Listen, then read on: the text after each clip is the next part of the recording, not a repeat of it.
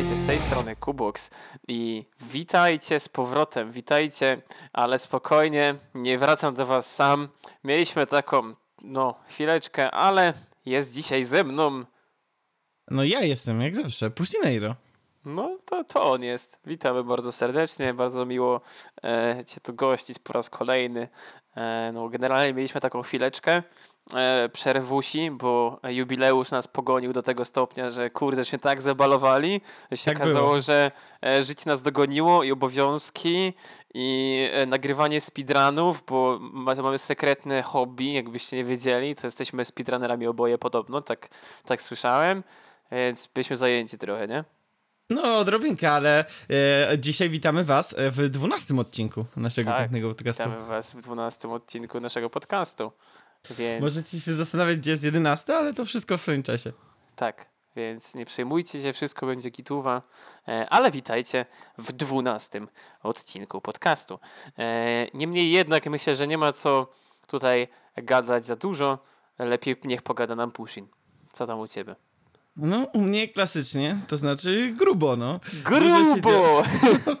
E, dużo się działo, jak zawsze. Było, było robione e, i e, ten, ale żeby, żeby nie spoilować wszystkiego tutaj, co się mogło wydarzyć, to jak zawsze parę rzeczy, które można tutaj wrzucić.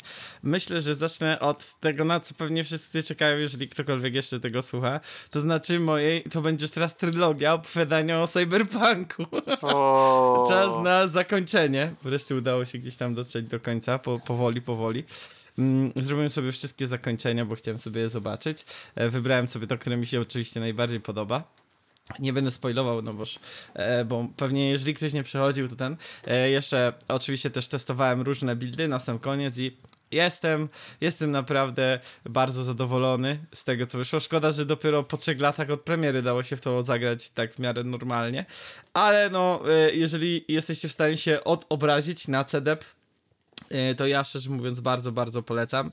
I jeżeli gracie w tą grę, to oprócz zachwycenia się oczywiście fabułą i, e, i tym, jak wygląda no, historia, która jest, nie ma się co oszukiwać, bardzo dobra, i tym, że klasycznie jak to CDEP, każdy, każdy quest, nawet poboczny, jakiś taki najprostszy, ma gdzieś tam to ziarenko takie fajne, fabularne, to też bawcie się, bawcie się mechaniką, bo odkąd wyszedł patch 2.0, bo tak sobie też porównywałem, jak to wyglądało przed tym patchem, no to odkąd wyszedł patch właśnie 2.0, e, to można się naprawdę bawić tymi buildami i, i buildy na e, walkę wręcz, na walkę bronią białą, czy na e, walkę bronią palną. Wszystkie buildy mogą być fajne, można się fajnie bawić e, tymi wszystkimi możliwościami, więc warto, warto próbować.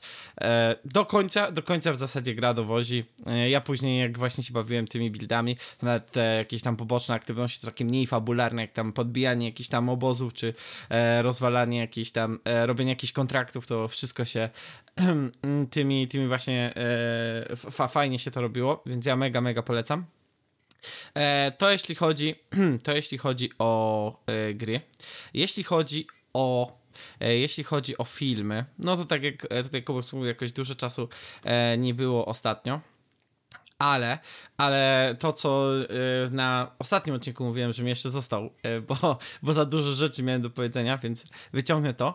A mianowicie y, o, o, oglądałem Spidermana w multiversum, tak to się chyba no, nazywało. Tą drugą część tych animacji, która wychodziła, które tam się tak e, ładnie mówiło, że zmieniły animację taką nowoczesną, e, tym, że jak bawiły się bawiły się stylistyką, można tak powiedzieć, tym, że zmieniały te style, no i można powiedzieć, ta druga część jest dalej spoko, jeśli chodzi o właśnie styl, o grafikę i o to, jak to jest zrobione, to jest jeszcze lepiej, że to się naprawdę tak ogląda, już e, e, jakby nawet nie, nie zwracając uwagi na fabułę, która też nie jest zła, jest całkiem spoko, szczególnie jak na e, kino superbohaterskie powiedzmy, to jest całkiem spoko.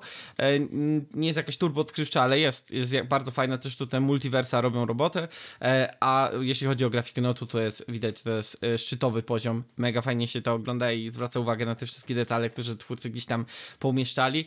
Zdziwiłem się trochę, jak na końcu się okazało, że tak naprawdę to jest tylko połowa e, i tam się fabuła dosłownie ucina w połowie i mówi, ty, no to widzimy się w drugiej części. No i teraz muszę czekać na drugą część, jak w Dune i to najbardziej, to najbardziej boli.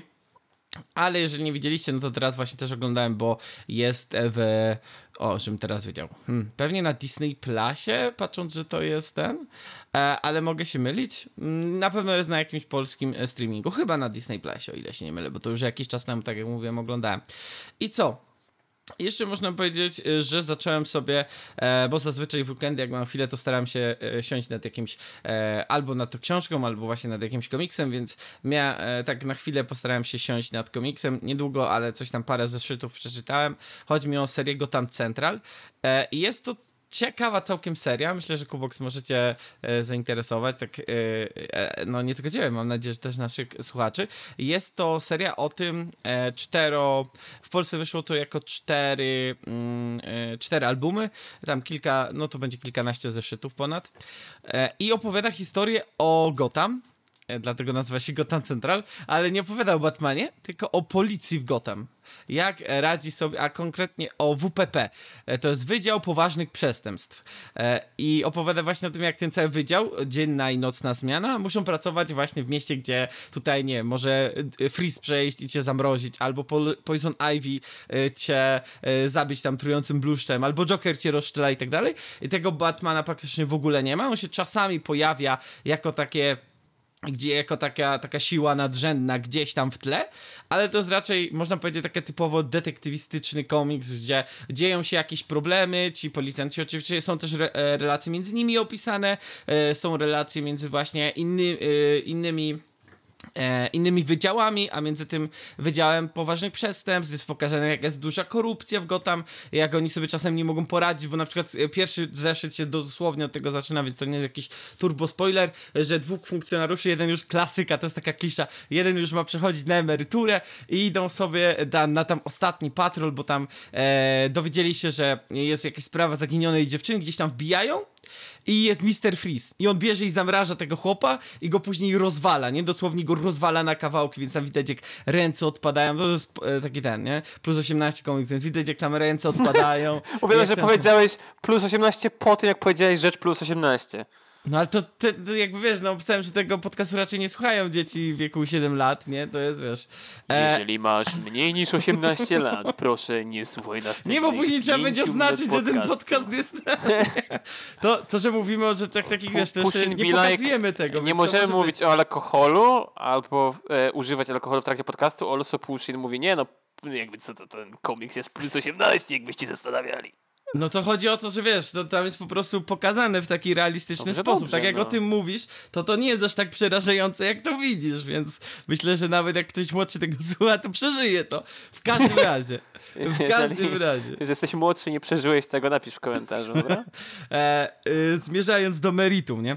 E, no to ten policjant zostaje tam rozwalony jako ta bryła lodu i ten jego partner to widzi, nie? I on próbuje sobie później z tym poradzić, on chce się zemścić na Mr. Freeze, złapać go, no ale e, z drugiej strony tam jest nacisk na to, żeby wezwać Batmana, no bo to jednak jest e, super zły, e, złol, nie? No a on sobie z tym właśnie nie może poradzić, że czemu policja sobie, e, czemu policja tego nie może zrobić, czemu zawsze Batman musi im pomagać, że on by chciał mieć jakąś sprawczość jako ten policjant, no i tam są te wątki, później jest właśnie wątki jakieś korupcyjne, e, czy nawet tych super, bohater, e, super bohaterów to jest bardzo mało, tak jak mówię, a super złoczyńców też nie jest jakoś turbo dużo, no ale jednak się pojawiają, pojawia się tam Joker, Poison Ivy, właśnie Two-Face, te wątki gdzieś tam się przeplatają, ale czasami jest taka typowa robota, że tam na przykład jakiś gość zaczął e, porywać chłopców, e, przebierać ich za robinów i ich zabijać. I takie. E, e, halo, co się dzieje? No i oni muszą rozwiązywać takie sprawy. Bardzo ciekawy komiks, właśnie jest próba podejścia od takiej innej, z innej perspektywy do tego świata, szczególnie do Gotham, które z tych takich superbohaterskich miast, gdzie tam e, superbohaterowie sobie żyją i robią rzeczy, to chyba jest takie właśnie najbardziej mroczne, jeśli można tak powiedzieć. E, więc spoko seria, jakbyście, jak lubicie komiksy i właśnie chcielibyście takiego innego spojrzenia, to ja szczerze mówiąc e, polecam. Więc mieliśmy No nie, to nie- to nie jest Batman! To nie jest Batman w w stylu lat właśnie tam 70., gdzie jest wszystko kolorowo i ten. To jest bardziej ten klasyczny, współczesny Batman. Mm, no i dobrze, w co prawdziwym mieliśmy jakieś- świecie, czyli tak jak teraz. Teraz już nic nie jest kolorowe, wszystko jest szaro, szare, jest tylko smutno, źle i niedobrze. E, no to co, mieliśmy jakiś film, mieliśmy jakiś serial, mieliśmy jakiś... e, Nie, serial nie mieliśmy, szczerze mówiąc. Nie miałyśmy serialu. Ale to tak jak mówiłem, ko kończyłem tą legendę Koro oglądać. E, to, to szybko jeszcze, bo już mój czas się tutaj powoli kończy. e, ko ko tą legendę Kory skończyłem oglądać. Fajne. Nie wiem, czy bardziej mi się jak legenda Anga podobała, ale całkiem spoko. Zupełnie inne tematy porusza. Mi się najbardziej podobał pierwszy sezon ze wszystkich czterech. Czwarty też był nie... Zresztą wszystkie były niezłe. Na pierwszym miejscu bym dał raczej pierwszy. E, I ten, co Kora tam... A nie chcę spoilować, co się z nią dzieje, Oho. ale... E, to chyba trzeci albo czwarty, trzeci i czwarty, no tak. W zasadzie drugi chyba mi się najmniej podobał, jakbym tam miał powiedzieć, ale pierwszy najbardziej, pierwszy to nie będzie jakiś turbo spoiler, bo to się na początku okazuje, jest gościu, który nauczył się odbierać e, magom ich moc, że już nie są magami. Jest cały wątek tego, że tam wreszcie, co, co mi się wydawało ciekawe, że czemu w ogóle w pierwszych, e, w pierwszym jeszcze jak była legenda Anga, że to nie było poruszane, e, że ludzie, którzy nie mają mocy, zaczynają się buntować przeciwko ludziom, którzy mają moc, no bo już jest jakby taki bardziej nowoczesny świat, tam już są maszyny i tak dalej, i tak dalej, że, a tylko ci ludzie, co są magami, mają przywileje, że mogą na przykład w Radzie Miasta zasiadać, albo być tam jakimiś funkcjonariuszami policji i tak dalej, i tak. No i ludzie zaczynają się o swoje prawa e, powoli upominać, że dlaczego jesteśmy dyskryminowani i przychodzi nagle gość, który, ma który się jakoś w jakiś sposób nauczył odbierać magom moc. I jak nagle zaczyna panować terror, bo wszyscy się boją, że ich moc zostanie odebrana, że niby uspokajają tych ludzi, że spokojnie, my jesteśmy magami, ale tak naprawdę jesteśmy równi, ale jak jest przed nimi ten, że możemy stracić tą moc, to nagle czuć, że jednak oni chyba nie czują się tak do końca równi, skoro się tak bardzo tego boją. I ja myślałem, że ten wątek będzie bardziej gdzieś ciągnięty, ale to wszystko się kończy w pierwszym sezonie, ca cały ten wątek, co jest troszeczkę mnie ten, bo mega mi się podobał ten wątek właśnie tego, jak niby mamy tutaj równość, ale jednak są ci magowie, ci ludzie chcą odzyskać tą równość i nagle przychodzi gość, który mówi, że moim celem jest to, że magowie skrzywdzili mnie i moją rodzinę i ja chcę właśnie, yy, nie, nie chcę zabić magów, tylko chcę, gorzej, chcę im wszystkim odebrać moc, żeby zobaczyli, jak to jest być zwykłymi ludźmi. Mega mi się to spodobało. Ogólnie polecam, jak, jak wam się pierwszy awatar podobał, to myślę, że ten też wam się spodoba. Takie krótkie podsumowanie, a to oznacza, że skoro skończyłem to, że powoli będę się zabierał za to anime, które mi tam Kubok polecał. Zobaczymy, co z tego będzie. Nareszcie widzowie. Zob- Zobaczymy, co z tego będzie. Jak obiecałem, tak też zrobię. Myślę, że to może trochę zająć, gdyż, e, gdyż Crunchyroll już jest, ale tam tylko po angielsku, więc tam raczej nie będę w stanie oglądać razy 2.7, więc będę musiał troszeczkę zwolnić. Myślę, że tak do półtorej, żebym mógł sobie spokojnie czytać. Mm, No i zobaczymy, zobaczymy, co z tego będzie. Może, może mi się spodoba bardziej to. Jestem ciekawy w sumie, jak odbierzesz czytanie anime po angielsku na półtora, bo czasami te zdania są złożone w sposób, że są niezrozumiałe na początku, więc to jest sobie interesujące. No to jak się okaże, że nie dam rady, no to zwolnię po prostu. Ja nie, tak no to przykład... tak ciekawe byłem po prostu, Jak ale oglądałem e, filmy, to jeśli okazuje się, że w filmie jest więcej akcji niż zakładałem, to zwalniam, nie? Akcyjniaki tak oglądam powiedzmy 1,7. No, bo no, jakbyś oglądał razy 2-3, tak jak na przykład powolne seriale oglądam, e, no to byś nie dał rady, bo tam są tak cięcia szybko robione, szczególnie w tych nowoczesnych filmach akcji, e, że nie nadążysz po prostu z patrzeniem na to, co się dzieje, nie? Masz po prostu migawkę. I tym Ma- ma przedłużającym sens. się wstępem kończę. A to dobrze, to nie jest nic złego, bo ja nie mam dużo do powiedzenia, w sensie mam dużo do powiedzenia na jeden temat, nie ten, ale e, jedyne co wyciągnę z twojego tego, to że nie chcę iść na emeryturę, bo wtedy mnie Mr. Freeze dojedzie. Więc to jest najważniejsze, co się Ale nie, to dopiero tydzień przed. Jak szybko A. przejdziesz, także wiesz, e, teraz nie jestem i później myk przechodzę na emeryturę. Okej, słuchajcie, w takim razie, na razie... No zrobić i witam w takim razie w podcaście Geek Misji prowadzonym tylko przez jednego prowadzącego. Czyli mnie. E, generalnie co? No u mnie też grubo, ja się bardzo skupiłem na submisjach na GSP ostatnio, więc e, jakoś e, ani filmu nie obejrzałem, ani serialu nie obejrzałem, nawet anime nie miałem czasu obejrzeć do końca. E, ale jestem w trakcie playthrough, to jest coś, na co zawsze znajduję czas, przynajmniej chociaż e, to jest trzy godzinki e, w tygodniu, żeby dziabnąć. E, dokładnie w tym momencie mam jakieś cz- 40 godzin nabite, zaraz sprawdzę. 37 w tym momencie na Steamie, ale powiedzmy, że mam 35 w grze. E, gram Final Fantasy X, tak jak już słyszeliście. I już mogę coś powiedzieć, e, bo jestem prawie na końcu. E, więc jest grubo, bo jestem prawie na końcu i pierwszy raz w życiu w ogóle To ile masz już godzin w zasadzie? Skoro mówisz, że- 35 na save'ie mam. E, Okej. mam. Na Steamie mam 37, ale trochę siedziałem w opcjach. E, Też launcher się liczy do godzin, więc to nie do końca. Na samym save file'u mam 35-36 godzin, ale to tego też nie do końca jest to accurate, bo e, ostatnio trochę wczytywałem, a spędziłem dobre, dobrą godzinę siedząc na bosie. Bo pierwszy raz mam problem, e, dlatego też jest taki moment, że trochę podsumuję, co się dzieje. Generalnie jestem mega zachwycony. E, jest wow, w sensie e, moje pierwsze myśli, jak zacząłem w to grać bardziej, to były takie, czemu nie wiedziałem o tym wcześniej? Czemu nikt mi powiedział, że to są takie dobre gry? Widzowie, straciliśmy go. Został JRPG-arzem. Straciliśmy go. Uważam tak, po pierwsze zrobiłem bardzo duży research, na które Final Fantasy chcę wejść na początek i zapytałem czterech finalarzy z moich tych, zrobiłem sobie taką e, jeźdźców apokalipsy i z każdego zapytałem o pytanie, e, żeby mi się rozpisał, dlaczego i którą część powinienem wybrać.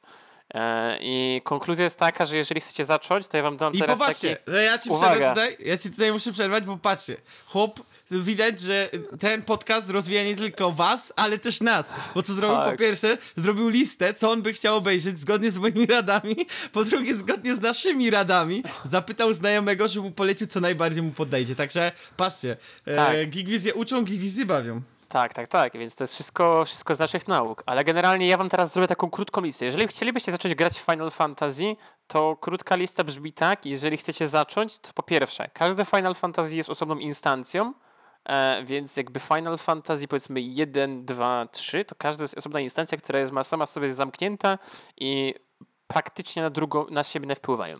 Są oczywiście rzeczy, które przechodzą i na przykład jak Chocobo, czyli te ptaki żółte, to są konie tego świata. Więc są rzeczy, które są tożsame, ale fabuły są zupełnie osobnymi instancjami i się zamykają. Na przykład macie największą siódemkę, to w siódemce jest dużo różnych e, fabularnych spin-offów i to się wszystko trzyma jakby w jednym uniwersum, ale jakby jedna instancja Final Fantasy jest zamknięta w pełni.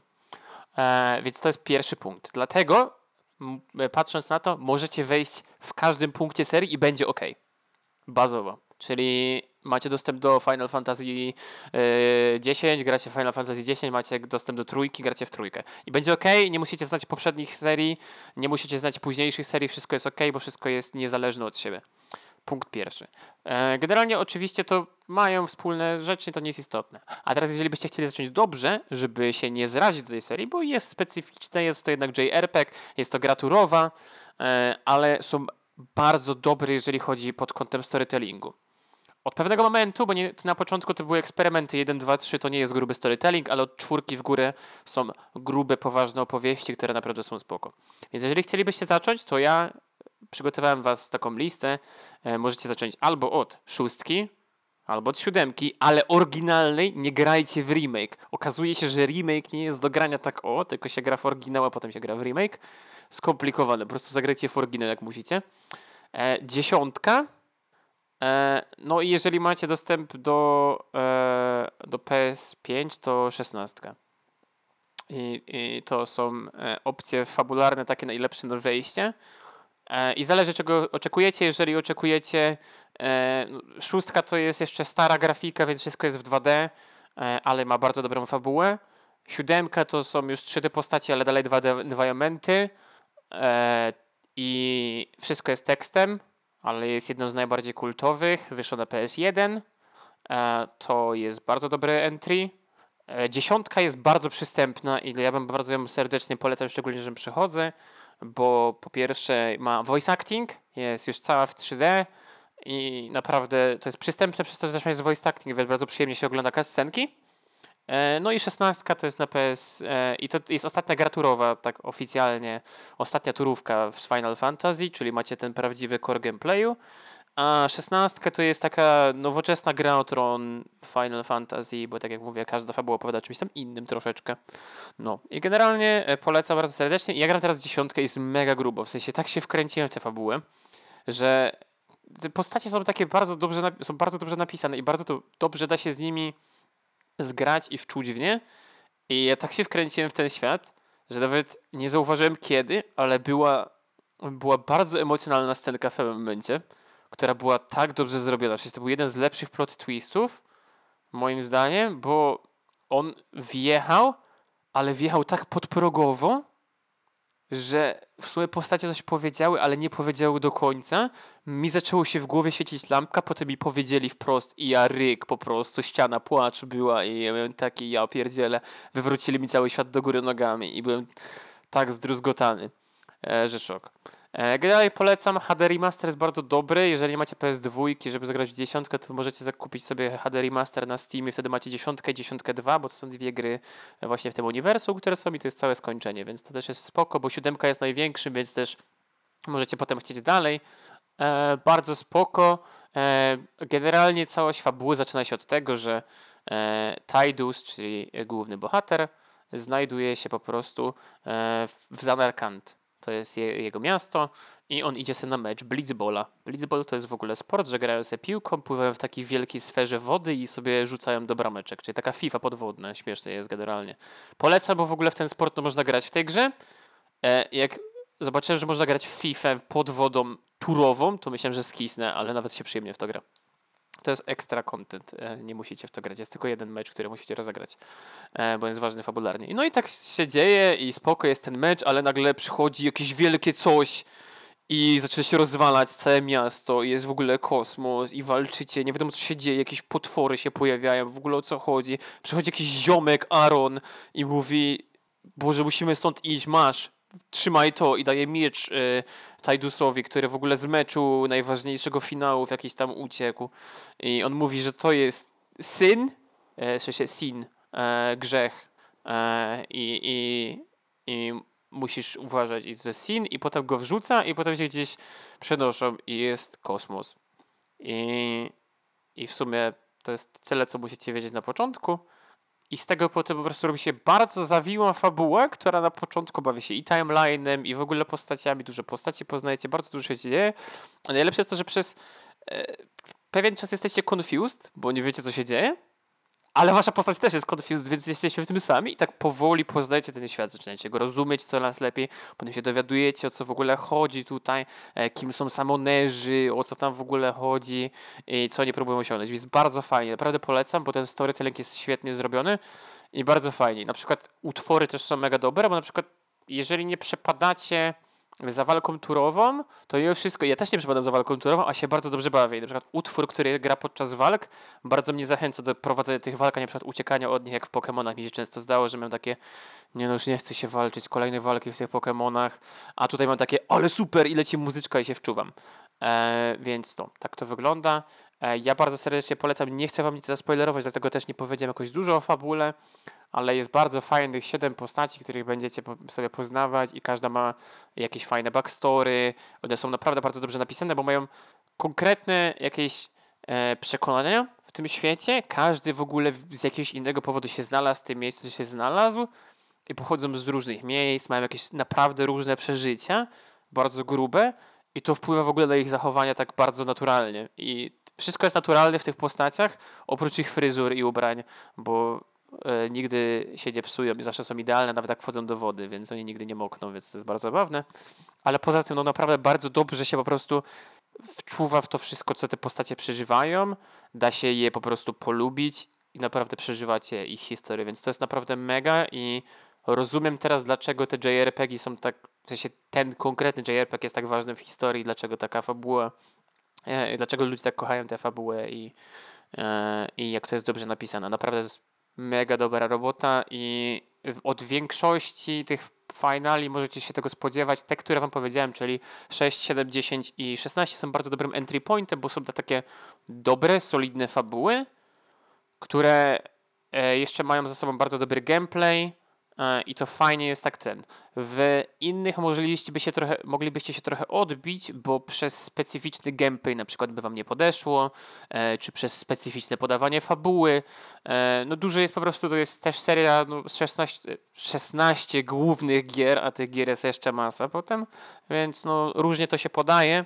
E, po dyskusjach długich doszło do wniosku od wszystkich, że 6, 7, 10 i 16 są bardzo bezpiecznymi miejscami na start. Jak Wam się spodoba, to ciśniecie sobie po prostu dalej kolejne. Nie? E, dziesiątka jest spoko też przez to, że dziesiątka ma tylko dwie gry. E, w siódemce byście mieli chyba z sześć w tym momencie i co chwilę coś wychodzi nowego, więc to też jest, jeżeli dla Was czas się liczy, no to ja obstawiam, że przejdę dziesiątkę w 40 parę godzin główną fabułę. Tak jak mówię, jestem teraz przed ostatnią lokacją i teraz pierwszy raz w życiu mam problem, bo boss jest mega trudny. E, bywały trudne momenty i trzeba było pomyśleć czasami w walkach. Teraz mam taki moment, że naprawdę mam zagwozdkę, bo nie do końca wiem, jak go pokonać, e, ale sobie kombinuję to powolutku i rozkminiam, więc e, jest to bardzo przyjemny proces generalnie. I to w sumie tyle ode mnie. Trochę się rozgadałem o finalu, ale ty się rozgadałeś o 15 tysiącach rzeczy, więc jest git. E, no cóż bym mógł powiedzieć, jakby... Hmm... A Dziękuję tak... Pushinero za final push. No tak, poproszę. I powiedziałem specjalnie final, bo to jest śmieszny żart, rozumiecie, bo final, nie? E, czekaj, czekaj, bo zostawiłem ten żelazko na gazie, także no. A, ale co, co, co, co, co jest nie tak? Wracaj tu. Nie, dobra, wracam. Teraz powinienem cię spytać Kubox.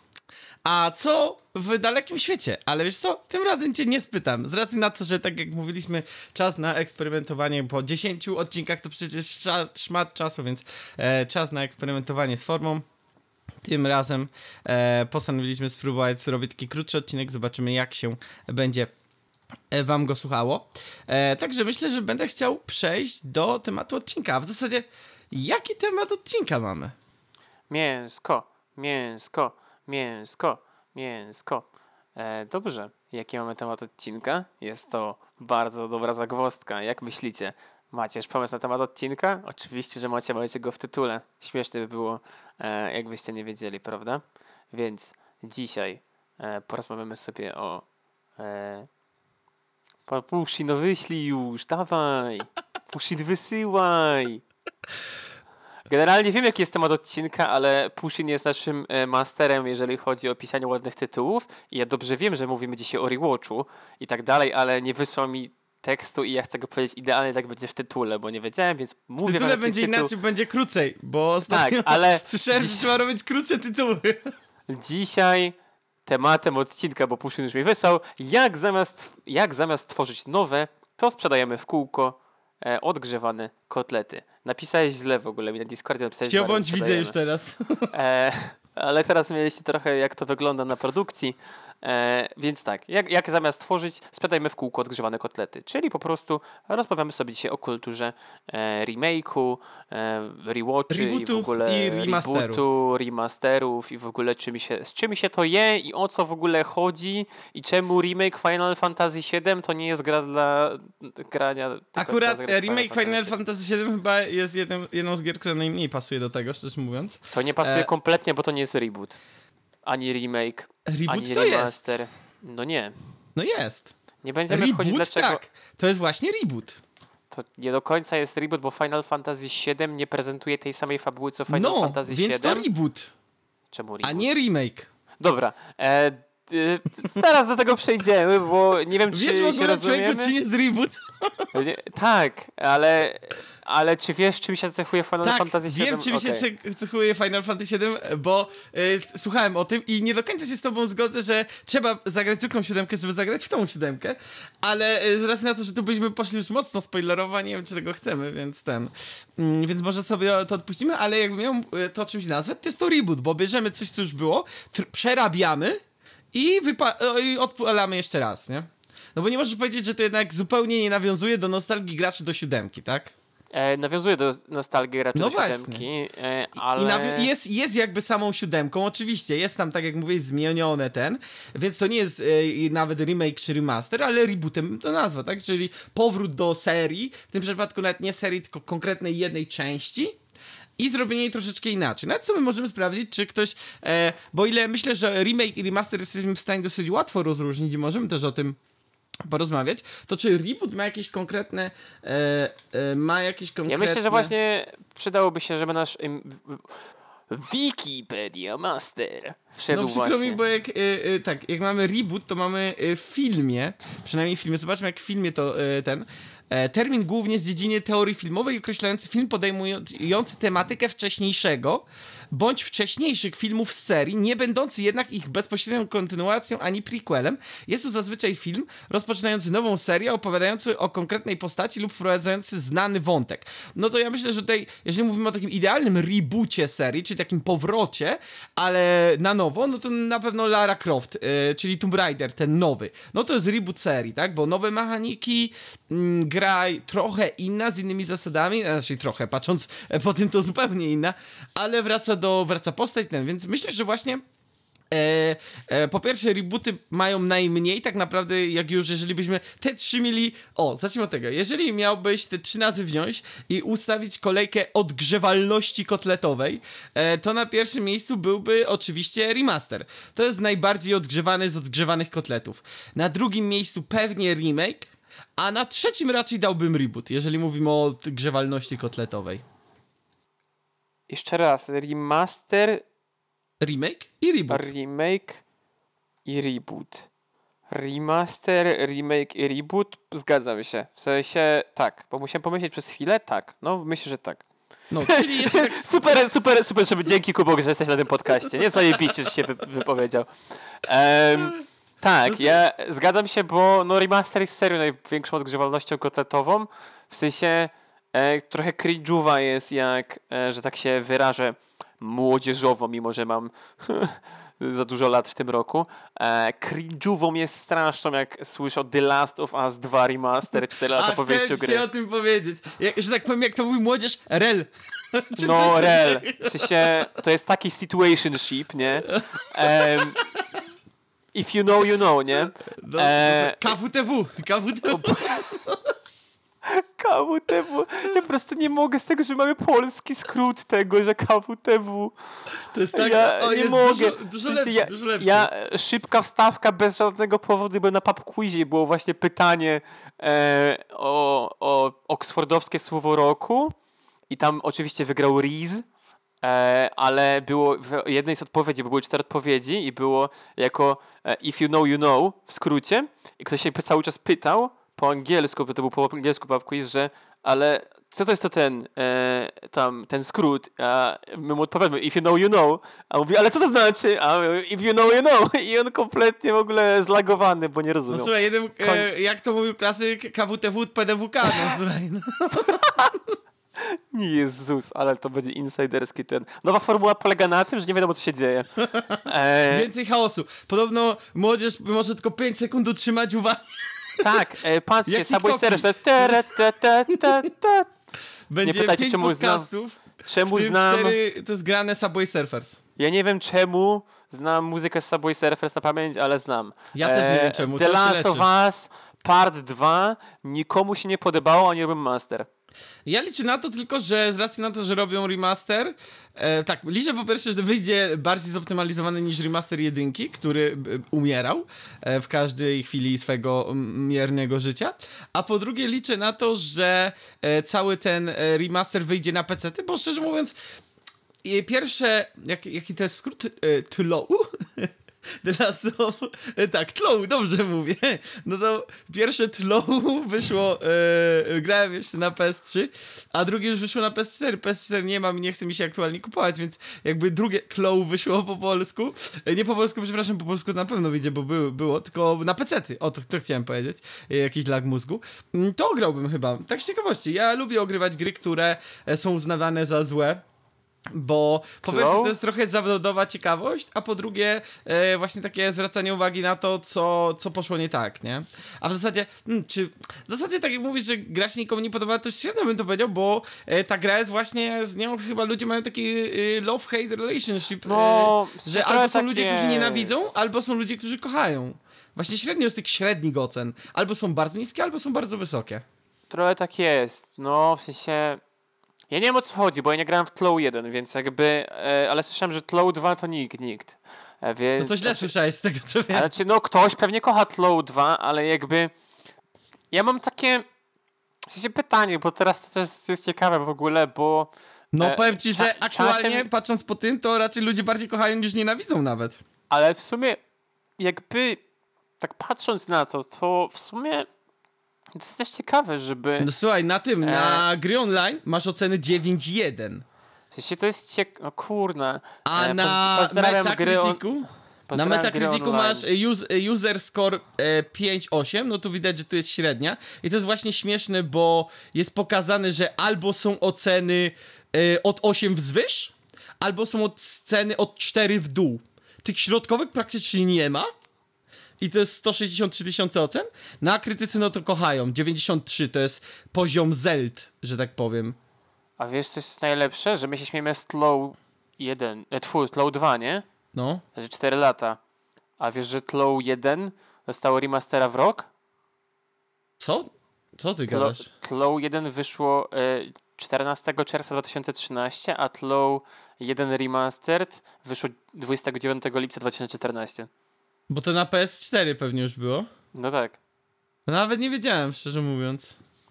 No, Tlow, Tlow 1 wyszło w Też 2014. może o cenę chodzić, nie? Niby to jest A, tak, że jak masz je, no, y, no. y, no, Last of Us, żeby już zacząć normalnie mówić, dwójeczkę, e, to ten, e, to... Musiałem chciał skazać czas, więc zaczęli się używać skrótów. Tak, tak.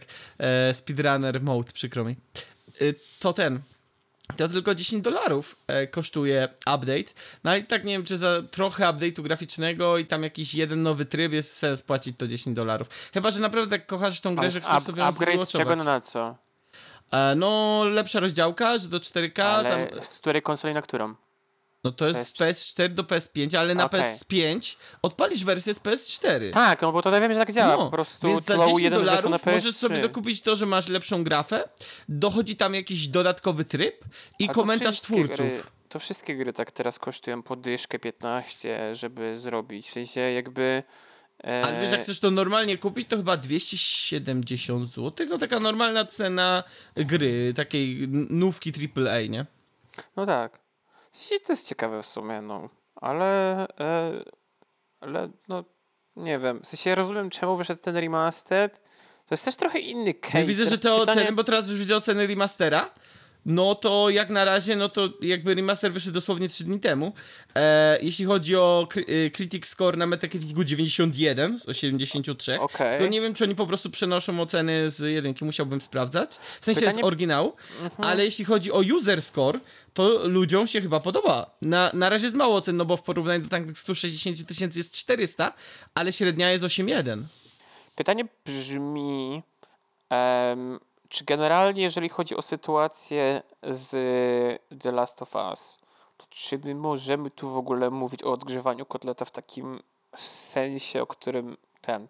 No bo z jednej strony tak, to jest odgrzewanie kotleta. No i teraz właśnie pytanie, bo to jest po prostu na przykład w przypadku The Last of Us 1 to jest po prostu przejście z PS3 na PS4. I to z jednej strony jest odgrzewanie kotleta i sprzedawanie drugiego z tego samego, ale z drugiej strony jak ktoś nie zagra na PS3, to zagra na PS4. No ale dobra, ale po co to nazwać remasterem w takim układzie, a nie wydać tego po prostu, jak GTA na przykład. No okej, to też jest teraz w sumie case. No bo jeżeli zmienili coś serio, e, w sensie zmienili, podnieśli na przykład grafę, no to w teorii to już jest... Właśnie to jest ciekawe, bo w sumie GTA wyszło trzy razy, nie? No. GTA 5 i, i nigdy się nie nazywało remaster. Nie, wiem, Właśnie. więcej razy wyszło. Nie, no, na konsole starej że- generacji, na to kompy, mówię, te- no na konsole policzy- nowe ale nie, ja mówię- nowsze. Ja mówię o generacji takiej w jednym bloku, czyli wyszło na PS3, PS4, PS5. O to mi chodziło. No, to tak. Czyli to wyszło tak. trzy razy, nie liczę kompa, no bo jakby to się nie liczy w taki sposób. E, mówię o, że trzy generacje wychodziło, a nigdy się nie nazywało GTA 5 Remastered. I teraz no, to jest a pytanie, o ile dobrze jest... pamiętam, na pierwszym pierwszym nie było na przykład trybu pierwszoosobowego, więc rzeczywiście coś tam się zmieniło. A jestem py... teraz jest pytanie, czy my w ogóle dobrze podejmujemy teraz remaster i czy jesteśmy w stanie znaleźć prawdziwy remaster. Bo Czyli myślę, teraz- że możemy tylko, wiesz, możemy sobie po prostu to słowo przetłumaczyć, nie? No bo e, case jest taki, y, że Re to, to- odpowiedź, a master to jest mistrz. Tak, odpowiedź dokładnie. mistrz. Odpowiedź Dziękuję. mistrza. A, a jeśli chodzi o ten, no to remaster oczywiście znaczy odnowiony, kto by się spodziewał. E, I nie jest to słowo, które jest jakoś mm, z... Nie, nie ma jakiejś komisji y, wag i miar, czy jak one się tam nazywają, która powiedziała, no to słuchaj, jak zrobisz to, to i to, to możesz swoją grę nazwać remasterem. Nie? To się po prostu tak przyjęło, że remaster, no to zazwyczaj bierzesz jakąś grę e, i dajesz troszeczkę lepszą grafikę, no tak od, odpisowywujesz ją i wypuszczasz znowu, żeby się ją dało bardziej przyjemnie ogrywać. No jak robisz już e, ten remake, no to ona, zazwyczaj to oznacza, że piszesz tą grę od nowa e, i ją wypuszczasz, takie bardzo duże zmiany, nie tylko graficzne, ale trzeba było praktycznie grę zrobić od nowa, bazując na starej wersji i coś zmieniając, żeby ją dostosować do standardów aktualnych. No i mamy reboot, reboot, no to troszeczkę tak naprawdę odbiega od tych dwóch określeń, no bo to jest to, co mówiliśmy wcześniej, to jest, że to jest restart jakiejś marki, tak, że bierzemy coś, co już było, mm, no i podchodzimy do tego w nowy, na nowy sposób, nie? Okej. No bo, No to e, jest- wiesz, jakbym wpisał czym się różni remaster od rebootu, pewnie mi wyskoczą jakieś artykuły, no ale tak jak mu, nie mówię, e, tak jak mówię, nie ma raczej, e, wiesz, nie ma raczej jakiejś komisji, która zatwierdza, nie? jak PEGI na przykład i ci mówi, no to będzie remaster, to będzie właśnie to jest ciekawe, nie? bo ja, ja wpisałem z tak z ciekawości Quickest Remaster w tym. E, Quickest Remaster w Google, żeby zobaczyć jakie były sz- najszybsze remastery gier i właśnie stąd wyciągnąłem The Last of Us. I na tym forum na Rest Era, żebyście wiedzieli skąd biorę swoje ten, ludzie sobie piszą i się kłócą co jest remake, a co jest remaster. No tak jak mówię, no to są I rzeczy, ktoś gdzie... mówi, e, że e, ten, e, że nie wiem, Twilight Princess wyszło na, e, na Wii, na GameCube'a. Wyszło najpierw na GameCube'a, potem na Wii. I ktoś mówi, o to nie jest remaster, to jest remake, bo e, kontrolsy się zmieniły.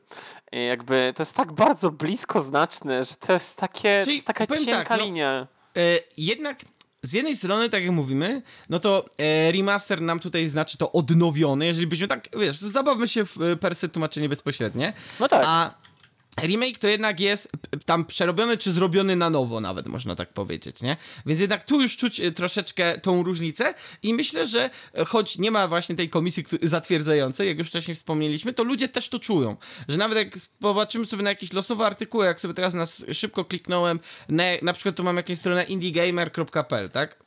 No to tu mamy jasno zaznaczone, e, że najczęściej różnica jest taka, e, że remake mm, jest. E, Zro... O, tutaj mam remake, a remaster różnią się tym, że zazwyczaj ten pierwszy tworzony jest od podstaw, a na, a na kanwie historii, zmysł, e, zamysłu czy innych kluczowych aspektów oryginału, A, a ten drugi jest po prostu e, e, no, ulepszeniem graficznym tego, co już jest. Czyli tak jak ja powiedziałem wcześniej. Okej. No czy to jest sytuacja w stylu na przykład Akira, tą, którą w kinach mogliście niedawno oglądać w 4K. To nie był remake, tylko to był remaster. Z tego względu, że oni naprawdę znaleźli oryginalne taśmy. E, takie dosłownie jeszcze pętle tasiem. I z nich skorzystali, żeby zenhansować to do 4K i odświeżyć całość. No. Więc jak oglądacie tego, tą nową Akirę, to ta nowa Akira ma zupełnie te same animacje, które zostały zrobione 30 lat temu, więc jak sobie oglądacie tę Akirę, to macie takie ja pierdzielę, ale ci, czy tam nawet więcej, jeszcze w 80 latach wyszło, to, e, to macie takie, ale dobrą animację zrobili. I to jest ta sama animacja, tylko po prostu ona jest zboostowana graficznie. A, No nawet tak samo tutaj widzisz na Steamie, na przykład znalazłem jakiś losowy wątek, ludzie sobie piszą pod jakąś losową gierką, że jaka jest różnica między rebootem, remake'iem, remasterem, definitywną edycją, deluxe edycją, ultimate edycją i edycją gry roku, nie? Więc O Jezu, Boże, ma to, to też jest w ogóle, to jest rozszerzenie tego tematu, czy się e, No, ale, e, FIFA, za- która zanim, robi jeżeli- Team of the Season i Team of the Year i to są dwie różne rzeczy. Zanim do tego, jeżeli będziesz chciał w ogóle do tego przejść, to zanim, no to tutaj właśnie mamy, że y, jakiś tutaj gościu, użytkownik odpisuje, że remake i remaster e, mm, znaczą e, tutaj, on na przykład twierdzi, że to jest zazwyczaj e, podbicie graficzne ze starszej wersji, tak? Czyli on tutaj jakby nie rozróżnia to, ale już niżej od razu mamy zaznaczone, ktoś mu odpisuje, że słuchaj, remake to jest właśnie zrobienie gry od podstaw, od nowa, tylko bazując na oryginale, a remaster to jest właśnie ulepszenie graficzne i powiedzmy wyczyszczenie z bugów, nie? Czyli na przykład pewnie... Kurde, Większość to, ludzi myślę tak Ej, ale to. to. można byłoby się kłócić, czy e, Tlau nie jest remake'iem, bo przecież PS3 jest tak ciężkie, e, jeżeli chodzi o e, wnętrze PS3, że do tej pory emulatory PS3 ledwo co działają. Tak, ale tu mówimy o przepisaniu, wiesz, o przepisaniu kodu, e, ten, ja, ja i tak bym Właśnie to raczej pytanie teraz, uznał to czy- jako czy- remaster, nie? Okej, czyli remaster, bo Bo na to przykład... nie jest taki. To, to już przechodzimy na ten grząski grunt, rozumiem o co ci chodzi, ale też zazwyczaj jak mówimy o remake'u, to mówimy o takim skoku technologicznym, nie? Że to jest e, jak na przykład mieć Mafię 1 i Mafię 1 remake, nie? To jest, wiesz. O, to się nie nazywa remaster? Jak to się nazywa remaster, to to jest, To jest, powi- mafia, po- to jest, to jest poważny remaster. błąd, bo e, Jestem- ta gra to jest ten, to jest, to jest prawdziwy Mam remake. kupione, już wpisuję. Mafia, to nie, to jest Definitive Edition, O, przepraszam. no to okej, no to to jest prawdziwy remake, bo tak, napisali grę tak, od nowa, napisali nowe cutscenki tam są, niektóre misje są zmienione i fabuła też jest częściowo zmieniona. Tak, żeby ją Prawda. pogłębić, żeby e, postacie zarysować bardziej. Mi się na przykład, nie wszyscy lubią ten, mi się bardzo podoba ta nowa. Ten jest, e, tak, e, najlepsze jest to, że możesz sobie wybrać, czy chcesz mieć e, system jazdy realistyczny, czyli ten podobny do Mafii 1, czyli ten unowocześniony, taki bardziej casualowy i przejście wyścigu na tym realistycznym dalej jest cholernie Tak, trudne. ja wiem, bo grałem pół, w jest remaster... pół w godziny, albo z godziny walczyłem z tym wyścigiem. Tam Ja jeden tak zakręt taki, e, co się w belę siana wbijesz, jak źle skręcisz. Z tym zakrętem walczyłem, ale w końcu wygrałem i czułem się dumnym człowiekiem. W sensie, no to jest, to jest masakra. W sensie wyścig w mafii to jest najgorsza rzecz, jaka powstała na świecie. W sensie, jeżeli nie byliście w piekle, to po prostu zagrajcie w mafię. I zagrajcie na tym oryginalnym, bo to jest jedyne... Jeżeli zagrajcie na jakimkolwiek innym poziomie, to nie przeszliście mafii. Tyle mam do powiedzenia. E, tak, i tam właśnie wybieracie sobie też oryginalny poziom trudności. Myślę, że to jest właśnie jakbyśmy, jakbym miał dać dobre przykłady, to jeśli chodzi o reboot, myślę Lara Croft, bardzo dobry przykład, czyli Tak. seria Tomb Raider. E, remake może być ta mafia jak najbardziej, to dobrze pokazuje, natomiast remaster, to już, o remake też bardzo dobry Dead Space. Dead Space 1 e, to jest już dla mnie remake, bo mm, po pierwsze otwiera się gra, czyli jak normalna jedynka była e, podzielona na sekcje e, zamknięte, można powiedzieć, to dwójka, czyli dwójka, remake jest otwarty, czyli można wracać do sekcji, z których się wyszło i do tego jest zmieniona odrobinę fabuła, żeby była bardziej racjonalna, bo tam się ludzie jest- czepiali do czegoś. O, to jest I ciekawe w sumie. tego- Teraz zauważyłem jedną rzecz. I oprócz tego że... jeszcze są sidequesty dodane, których nie było w oryginale. O, to też ciekawe. Ale zauważyłeś, że remake nie mają wpisane remake w tytule, a remastery mają wpisane remastered? E, no bo remake'i, znaczy nie zawsze, wydaje mi się, że są gry, które mają remake w tytule wpisane. E, A ten nowy...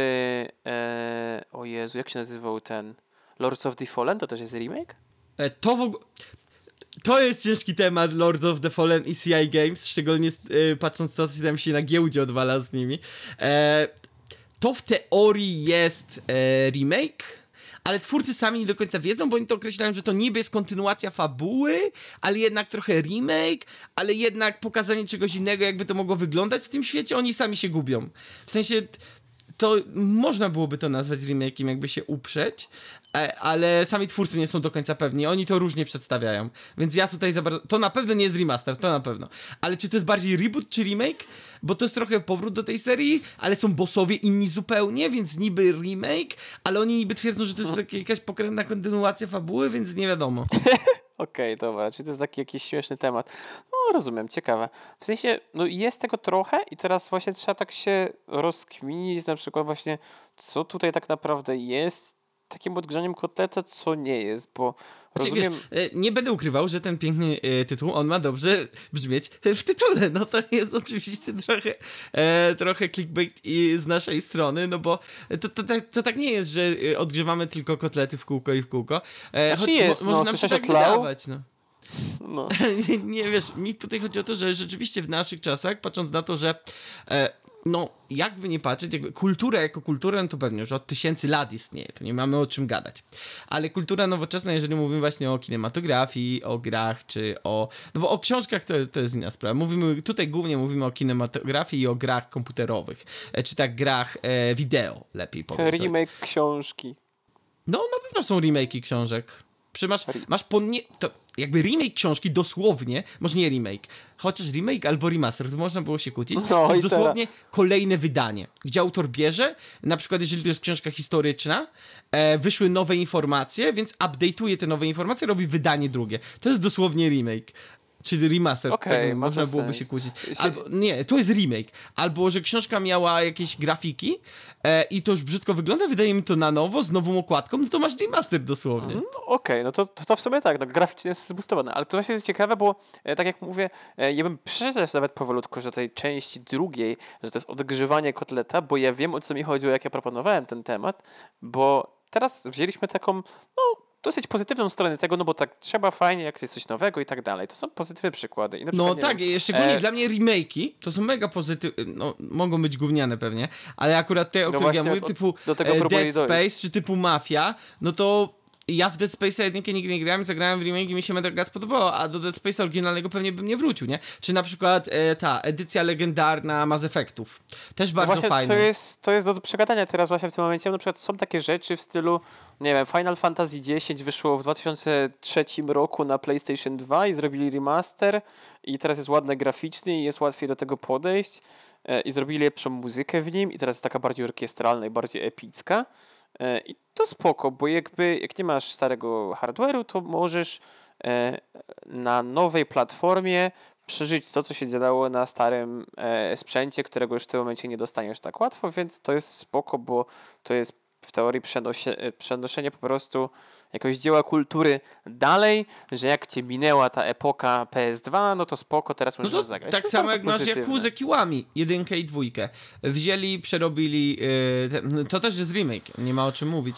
E, Wzięli, wiesz, mechaniki i silnik z, e, w przypadku przynajmniej jedynki, bo z dwójki to już chyba brali w tej, z tej nowszej, ale e, w przypadku jedynki już brali z Jakuzy Zero, która wyszła i zrobili jedynkę, to też jest remake, bo ona jest tam troszeczkę pozmieniana, mm, żeby pasowało do tego, co się tam później e, później działo e, i dzięki temu to jest dostępne, więc e, pytanie tak, czy to są trochę, czy to jest odgrzewanie kotletów? No tak, bo bierzemy coś, co już było, nie trzeba tego wymyślać na nowo, e, w większości e, robimy to jeszcze raz, bo to się i tak sprzeda, bo jedni to kupią, bo chcą sprawdzić, bo stare jest dla nich stare, drudzy to kupią, bo nostalgia. Czyli czy to jest odgrzewane kotletu? Jest. Ale czy to jest złe? No nie do końca, bo w zasadzie masz okazję spróbować czegoś, co pewnie w innym przypadku byś nie mógł spróbować, więc y, przechodzimy do klasycznego naszego wywodu, że trzeba zmienić nazwę tego podcastu na e, To zależy wizję, gdyż taka jest prawda, że czy to jest ko- kotlet? Jest. A czy to jest złe? No to zależy. Zazwyczaj okazuje się, e, że to zależy jak zostało to wykonane że jeżeli zostało to wykonane dobrze i rzeczywiście minął jakiś tam czas, że ta poprzednia wersja jest już mniej przydatna do spożycia, że tak powiem, szczególnie dla nowych odbiorców, myślę, że o tym mówimy, bo myślę, że jak gdzieś tam fani Jakuzy, to pewnie by w tą starą i tak zagrali, ale na przykład mnie nigdy nie ciągnęło jakoś turbo do tej gier, ale widzę, wychodzi sobie jedynka, jest jeszcze oczywiście dostępna na X-Passie, to myślę, czemu by nie spróbować, jak ta historia w zasadzie wygląda, a nuż mi się spodoba, nie? Tak samo dosłownie miałem z Właśnie z tym Dead Space'em. Nie jestem fanem horroru, ale wychodzi na X-Passie, jest remake i skoro, wiesz, to też jest to, też jest to że jak ja widzę, że coś dostaje remake, to znaczy, że musiało być na tyle popularne, że też opłaca się to robić, nie? To jest też ten case, więc nawet jak coś mnie mniej interesuje, to y, zapala mi się taka lampka, że słuchaj, skoro uznali, że opłaca się w, wrzucić dodatkowe pieniądze w to, żeby to od nowa zrobić, to może coś tu jest, nie? Bo tak jak mówię, dla mnie zazwyczaj te remastery się bardziej takim, Mm. t- takie skamowo e, okazują, bo Okej. skoro to jest remaster, nie? Wystarczyło ulepszyć grafikę, czyli sam silnik nie był tak skopany, sama mechanika i tak dalej, i tak dalej, to znaczy, że ja i tak pewnie mógłbym zagrać w ten, w ten oryginał i by mnie to tak nie bolało. Jak już robimy remake, to zazwyczaj jest właśnie coś starego, co już teraz byłoby po prostu ciężko grać, nie? Bo to, to jest też taki case, że wiesz, E, że pewnie gra, e, ja twierdzę, że raczej gram w gry dla e, tam mechaniki czy fabuły niż dla grafiki, choć nie powiem, no jakby w Dwarf Fortress by mi było trochę ciężko pograć, więc nie będę, o, e, nie będę oszukiwał, że grafika zupełnie nic nie znaczy, nie? No ale z drugiej strony do różnych rzeczy mógłbym się pochylić, ale czasem wolałbym jakby coś było wygodniejszego, w sensie ja miałem dobry przykład jak, na, jak sobie grałem w Monkey Island, nie? No i o ile w Monkey Island, no, ta, ta grafika to tam naprawdę był, tam był przeskok, to nie mamy o czym mówić. E, choć właśnie to, co ciekawe, był remaster, czyli tam była w zasadzie grafika tylko zmieniona, nie?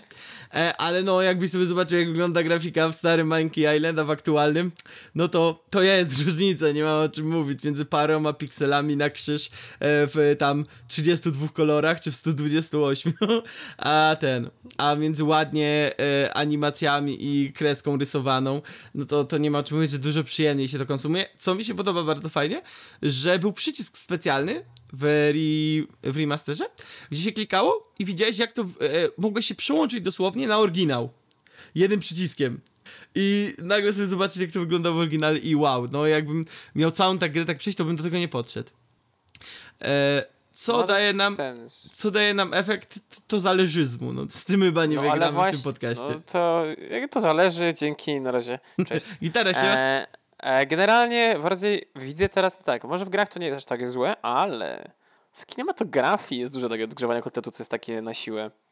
E, I to zwykle jest negatywne, tak mi się wydaje. W sensie na przykład, nie wiem, jak ostatnio był The Thing i ten The Thing nowy to ojejku, do tego starego. Nie oglądałem A- go, szczerze mówiąc, musiałbym albo, obejrzeć, bo ciekawy jestem. albo em, Wiem, że. zrobili- ale zrobili Nie, Predator też miał. E, Jak zrobili. Remaster. krzyk, nowy krzyk zrobili, który jest pierwszym krzykiem, tylko jeszcze raz i jest e, ten, jest Wednesday.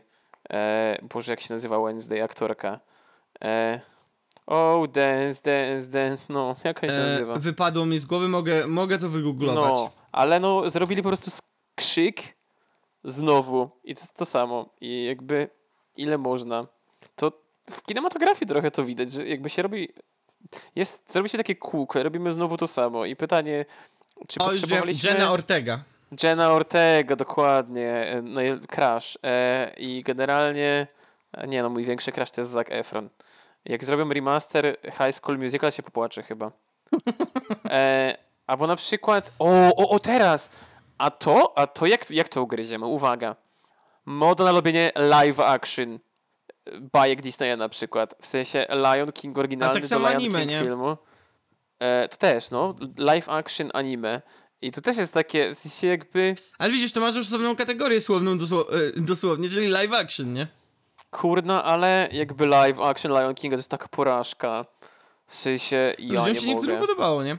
Chociaż to proste, że na animacji czegoś, co ma wyglądać jak żywe zwierzę, to nie przekażesz tyle emocji, gdzie na zwierzęta, które dosłownie były personifikowane, yy, czy tam humanizowane w dosyć potężny sposób, e, no bo w tych animacjach to widać, że no, zwierzęta nie mają takiej mimiki, nie? Ja tylko chcę królem być. Em, I Tak, no, tak właśnie było. nie to wiem, jest bardzo kurczę. dobry komentarz do tej w do sensie, filmu. no rozumiem, ale właśnie to, to jest też takie, że no kurde, no bez przesady. Em, no nie wiem. I to też jest takie bardzo krzywe. W sensie, że jakby zamiast zrobić coś nowego, to nie robią to, co było na nowo i dziękuję. Znaczy wiesz, to jest e, dłuższy wo, e, wo, wywód, No, ale e, wątek to jest- e, o to jest ta nostalgii. druga- To też osobny podcast by można było o tym zrobić. No tak, nie? tylko to jest, to jest ta druga część odgrzewania kotleta, nie? Że jakby nie robimy nowego, tylko wydajemy Dune po raz kolejny. E, nie robimy nowego, tylko... No ale to akurat, to akurat zostaw mnie to w spokoju. No, to możemy zrobić o nostalgii kolejny cały odcinek jak najbardziej. No ale wiesz, jakby to jest ta druga część tego tematu, że odgrzewany kotlet, że jakby no ja pierdzielę, ile można robić tego samego, w sensie jakby nie wiem. No ale wiesz, gdyby to się nie opłacało, to by tego nie robili. No ja rozumiem, no i teraz żyjemy w społeczeństwie, nie? Dobra, czyli to są, to są dwa motywy przewodnie tego, przewodnie tego podcastu, to zależy i żyjemy w społeczeństwie. Kurczę, to jest takie po prostu ten, bo często te e, remake'i tych starych rzeczy to tak średnio wychodzą. W filmach, to w filmach bym powiedział, bo fil- w grach rozumiem, że to jest git, ale w filmach to naprawdę czasem tak średnio, bo ciężko jest mi powiedzieć, że na przykład, nie wiem, znaleźć remaster, który by jakiś super zły grał, był w grach. Jeżeli się mylę, napiszcie w komentarzu. Jak macie jakieś Remaster na pewno byś zna, e, no, znalazł. no pewno, w sensie, ale no jakby nie potrafię teraz z głowy wyciągnąć i teraz jakieś, nie wiem, e, trzeba byłoby szukać, ale filmów to często się słyszy, że to kurde wszyscy idą i teraz pytanie, czy wszyscy idą i patrzą przez no, e, ten e, e, nostalgia goggles i mówią o, oryginał to był lepszy, za moich czasów to było lepiej, a teraz tylko jest gorzej. E, czy to naprawdę jest gorzej? I to jest w sumie pytanie Wiesz, bo moje jest ciebie. taki, e, czy robisz mm, właśnie remaster, e, czy remake, czy y, no reboot to jest inna sprawa, nie? Bo akurat rebooty w y, filmach i serialach to są też dosyć popularne. O, że... znalazłem zły remaster. No proszę. Mo- Kontynuuj, kontynuuj. E, Okej. Co potem? Bo jakby reboot, no to normalne, że się bierze jakieś uniwersum i się troszeczkę przerabia, robi się inny ten, więc to nie jest coś dziwnego. Natomiast remake i remaster, tak jak mówię, ile to jest, e, to też zależy jakie jest źródło, nie? No bo w przypadku Duny to dobrze widać, to jest, to jest też trochę jak z e, spektaklami teatralnymi, nie? Że jak masz mm, źródło jakieś, w tym przypadku tekst tego spektaklu, no to w, zależno, w zależności od reżysera on może zupełnie inaczej być wydany, że tak powiem, nie? Że już nie mówię tylko o otoczce, ale nieraz tam się zupełnie tak to zmienia, że aż przekaz się wykręca. E, I to jest myślę, że podobny case, że to jest, czy zrobiłeś remaster, że miałeś czarno-biały film powiedzmy, zrobiłeś e, ten, że zrobiłeś, wiesz, trochę inne cięcia, oczywiście w kolorze, no i nie aktorzy, no to normalne, bo tam ci już pewnie nie żyją, żeby no to O, czarno-biały film e, i tak dalej, i tak dalej. Czy robisz rzeczywiście remake, że wziąłeś tamten utwór, e, trochę pozmieniałeś, inne sceny dokręciłeś. Ja myślę, że tutaj są możliwości, żeby brać coś, co już było i nakręcić to na nowo, tak żeby było ciekawe, nie? Żeby fabuła dalej była taka sama, powiedzmy, ale dołożysz trochę scen, y, które pogłębiają na, na przykład jakiegoś side bohatera, albo na przykład zmienisz troszeczkę coś, albo... Ten. Ja jestem ciekawy, jak teraz podobno mają robić, nie wiem ile, znaczy jakieś tam newsy było o tym, nie wiem na czym to stanęło, jak miały być te remake'i Harry'ego Pottera. Jestem ci- ciekawy, tak rzeczywiście, jakby to wyglądało, bo e, jak dla mnie właśnie remake'i na podstawie książek są właśnie bardzo ciekawe, bo to jest e, właśnie ten wątek jak dla mnie tego spektaklu teatralnego, co Duna to też może być dobrym przykładem, że reżyser, e, powiesz, jakby mamy ten jeden główny tekst, nie, który jest powiedzmy tą Biblią na start, ale oni mogą w różne strony odjechać, tak jak A to jest sobie widać, ciekawe, no. ta Duna w porównaniu do Duny Lyncha to są dwie zupełnie różne Duny, a jeszcze jest Duna ta, co miał ten jakiś tam e, taki inny reżyser robić, co całe, powstał film o tym, jak on miał to robić, ale to miało być tak kosztowne, że w końcu tego nie zrobili. E, nie pamiętam już, jak to się nazywało, ale gdzieś, gdzieś o tym oglądałem, więc dlatego mnie to ciekawi, bo wiesz, w tym Harrym Potterze filmowym, no to te filmy były nierówne, no dla mnie pikiem był chyba e, Więzienia z Kabanu, jakbym miał powiedzieć, który był najciekawszy, jeśli ty chodzi, wiesz, nie tylko o fabułę, tylko właśnie o to wykonanie i tak dalej, i tak dalej, e, też y, nakręcenie i to chyba Więzienia z Kabanu był najciekawszy. E, jeśli chodzi właśnie o całokształt, bym powiedział.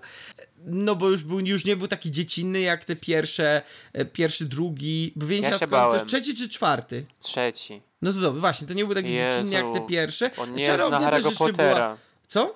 Nie, nie, nie mówię o Czarze Ognia. Gra była beznadziejna. Jaka gra? E, g- Czar Ognia. A, że, no ja To mówię z ogólnie- ciekawości, tak. A film? No nie, nie, nie, bo mi smutno jest, jak mówisz takie rzeczy. Jakby Pamiętam. e, Rip Cedric z- Gregory czy coś. No właśnie, o to mi chodzi. Nie, Cedric, nie. E, e, e, tak. Smutno mi jest. Ja chciałem, tak, no, więc e, i te filmy, A Czarognia jest najlepsza, dobra. Czarognia jest, jest pikiem filmów, bo I- przypominam, z kim się całuje Harry. e, tak, zostaw mnie i tą, e, Czo. czy, tak, czo. E, dobra, bo wybiłem się z... Ale, Przepraszam. Chciałem powiedzieć, że właśnie y, już te filmy odbiegały od książek, zmieniając niektóre rzeczy albo pomijając niektóre rzeczy, o czym rozmawialiśmy na naszym ostatnim też odcinku.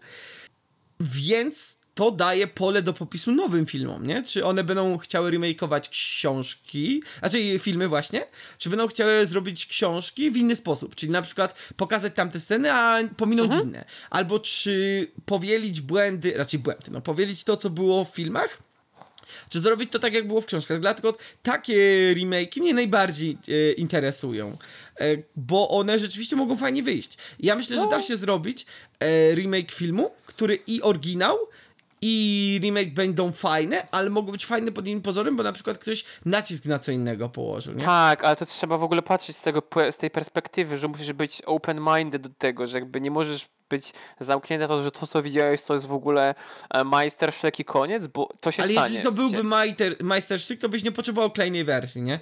I na przykład ja nie oczekuję tego, że kiedykolwiek, znaczy może kiedykolwiek to nie mogę tak mówić, bo może kiedyś technologia tak pójdzie po, do przodu, że wtedy trzeba będzie robić, ale powiedzmy, patrząc jak aktualnie kinematografia wygląda, jeżeli nie będzie jakiegoś turbo wybuchu zmiany w odbiorze, to nie czuję potrzeby, żeby ktoś musi robić remake e, Ojca Chrzestnego na przykład, nie? Ja tam nie potrzebuję żadnej zmiany, czyli aktualnie mojego ulubionego filmu, jakby nigdy No i nie wiedział, tak? właśnie, to Jestem teraz dochodzi do tego, samcem. że ludzie po prostu lubią filmy i mam takie, nie, no nie, nie możemy robić remake'ów, bo to było już dobre, co było, nie? I jakby rozremake'owali Harry'ego Pottera, to by była taka haja o tego Harry'ego Pottera, Ja myślę, że mogą to zrobić pod właśnie, bo wiesz, co jednym z, może nie, y, nie najmocniejszych, ale myślę z bardzo mocnych plusów Harry'ego Pottera, to było to, że widzowie dorastali razem y, z e, główny aktor, jak się nazywał? z Daniel Radcliffe. Tak, z Danielem Radcliffe'em, tak? On dorastał, jego widzowie dorastali, film też dorastał, nie? Że nie zmieniali aktora, po prostu on dorastał, więc kolejne części naturalnie ten. Więc Tak, nie dziwię się, że grubszy. jeżeli by, jeżeli, e, czekaj, Warner Bros. ma teraz y, Harry'ego Pottera? Dementor, E. Dementor, no tak. E, no, więc nie dziwię się, jakby oni chcieli jeszcze raz zarobić na tym, wychowując nowych poteromaniaków, tak? Teraz już będzie pewnie cięższe, no bo książki, znaczy książki pewnie dalej są popularne, ale na pewno nie popularne tak jak wtedy. E, ale wiesz, jakby widzowie tam młodsi poszli na pierwszy film ten bardziej dziecięcy, drugi ten bardziej dziecięcy i później ten trzeci, który już zaczyna No, być coraz no, no. mocniejszy. Wiesz, zaczynasz znowu dorastać, przywiązujesz się do marki i jesteś yy, od, takim, wiesz, odbiorcą zaangażowanym, o czym każda marka marzy, żeby mieć zaangażowanych odbiorców, nie? No tak, no bo Harry Potter to na pewno osiągnął, w sensie jestem jednym z przykładów tego, bo od dzieciaka miałem czytane książki, to była historia, z którą dorastałem, ta historia dorastała ze mną, a potem były filmy i dorastałem i chodziłem na wszystko i jest, są zdjęcia jak e, Kubok w 2009 roku jest przegrany za Harry'ego Pottera i ma zdjęcie z premiery ostatniej książki, bo poszedł na premierę książki i na maraton filmowy e, drugiej, trzeciej, przepraszam, trzeciej, czwartej, piątej części, więc no to jest prawda, jakby jeżeli chodzi o zaangażowanie, to jak najbardziej, to, to, to jest super i to naprawdę była jedna z ciekawszych przygód, bo to jest naprawdę seria, z której ja dorastałem i to jest w sumie ciężko mi pomyśleć o takiej serii, którą teraz jest, jak nie wiem, nawet patrzę na jakieś w rodzinie dzieciaki, to dorastają z Paw Patrolem. I nie wiem, czy lepiej dorastać z Paw Patrolem, czy z Harrym Potterem. Znaczy myślę, że to, to te dzieciaki raczej są w innym wieku, jeżeli mówisz, że dorastają z Paw Patrolem, niż ty y, dorastają z Harrym Potterem. Ale jak? Nie właśnie, no właśnie ja miałem, mówię. Ja myślę, nie że wiem. dzieci, które oglądają Paw Patrol to 6 lat, a nie... A jeżeli w wieku 6 lat No rodzice ci puszczają Harry'ego Pottera, Ja w wieku to wiem. no to w 2009 miałem 9 lat. Ja szedłem na premierę książki ostatniej Harry'ego Pottera, a ja mi od dzieciaka mama czytała do spania Harry'ego Pottera. I wszystkie 7 książek mi tak przez dzieciaka przeszła. Po czym, jakie przeszła, to ja generalnie kontynuowałem po prostu, e, że szedłem z tym dalej i e, normalnie po prostu e, jak najbardziej szło to później, że ja obejrzałem e, wszystkie filmy, przeczytałem wszystkie książki. Czyli e, czekaj, i- to i w tak jakim dalej. wieku widziałeś pierwszy swój film o Harrym Potterze? E, no pewnie jak wyszedł, bo No czyli w Albo, jakim wieku? Czy teraz tak, no kurde, kiedy wyszedł y, Harry Potter? Harry Potter i Kamień Filozoficzny? O nie, no to na pewno nie. E, ale ja widziałem pierwszego Harry'ego Pottera, jak pierwszy raz w TVN poleciał, to jestem przekonany.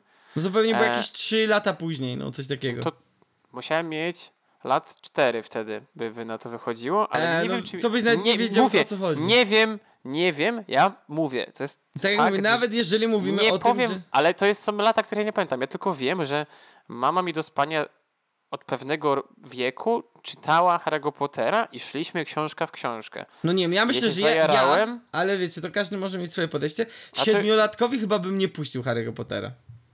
No, ja... To, jest, to jest info, które jestem 100% w Na stanie pewno częścią trójki to nie ma o czym gadać. To nie są filmy już dla. E, to są Tak, filmy ja dla się, nastolatków. ja się Czyli 100% powiedzmy 12 zgadzam, lat. ale... Ale jedynkę i dwójkę, myślę, dziesięciolatek jeszcze A. spoko, dziewięciolatek pewnie też. Ej, Siedmiolatkowy czekaj. bym się zastanawiał, szczerze mówiąc. E, książka, premiera po polsku. E, już się do ten. Przepraszam, pomyliłem się. E, no, generalnie naprawdę byłem dużo młodszy, jak oglądałem, tylko, tylko tak. E, filmy wychodziły później. Ja e, w 2008 roku byłem na premierze nocnej książki Harry'ego Pottera i została mi tam zakupiona. Czyli ja już do tego momentu musiałem mieć przeczytane wszystkie sześć książek poprzednich. Więc w wieku 8 lat na pewno znałem fabułę wszystkich sześciu książek Harry'ego Pottera. O Kiedy zaczę- to...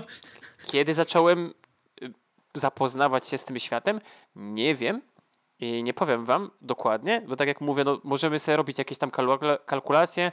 Mogę wam w 100% powiedzieć, e, że na pewno pamiętam oglądanie z VHS-ów Harry'ego Pottera jedynki z reklamami z TVN-u, e, bo został nagrany z telewizji oczywiście, bo w takich czasach się żyło.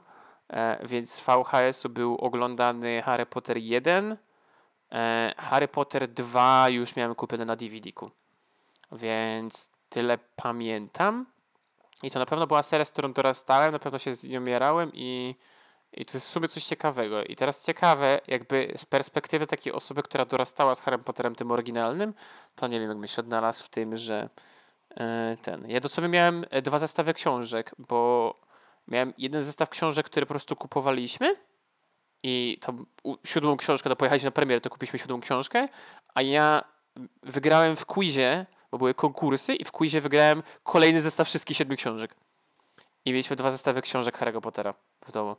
No to ja nigdy Pottermaniakiem nie byłem, w sensie oglądałem tam jak leciały sobie w tym przysłowiowym TVN-ie, e, to nigdy nie byłem jakiś mega zafascynowany, no bo zawsze byłem bardziej um, team e, science fiction typu Gwiezdne Wojny, e, co, co, który, do których też tak się śmiesznie to zaczęło, bo ja w ogóle pierwsze Gwiezdne Wojny jakie widziałem to chyba była mhm czwarta część, która sobie tam w telewizji leciała. Jakieś mam pierwsze przebłyski, że gdzieś dawno, dawno temu widziałem w wieku, wiesz, tam takim, że ledwo masz jeszcze mm, e, ledwo masz jeszcze jakieś przebłyski typu pewnie jakieś powiedzmy 5-6 lat, gdzieś tam pamiętam, że siedzę sobie przed telewizorem, tam pewnie tata oglądał, e, bawię się jakimiś zabawkami, gdzieś tam widzę te statki, miecze świetlne, takie gdzieś tam mam przebłyski e, i właśnie widziałem 4, 5, 6, 1, 2, 3, coś, coś dosyć śmieszne właśnie w, w, oryginalnym tym, tak, tak przynajmniej pamiętam, że pierwszy kojarzy bardziej Luka Skywalkera e, niż Anakina Skywalkera i to też nie mogę powiedzieć, że z tym dorastałem, bo w momencie jak ja to mogłem świadomie oglądać, to wszystkie trzy części już dawno wyszły.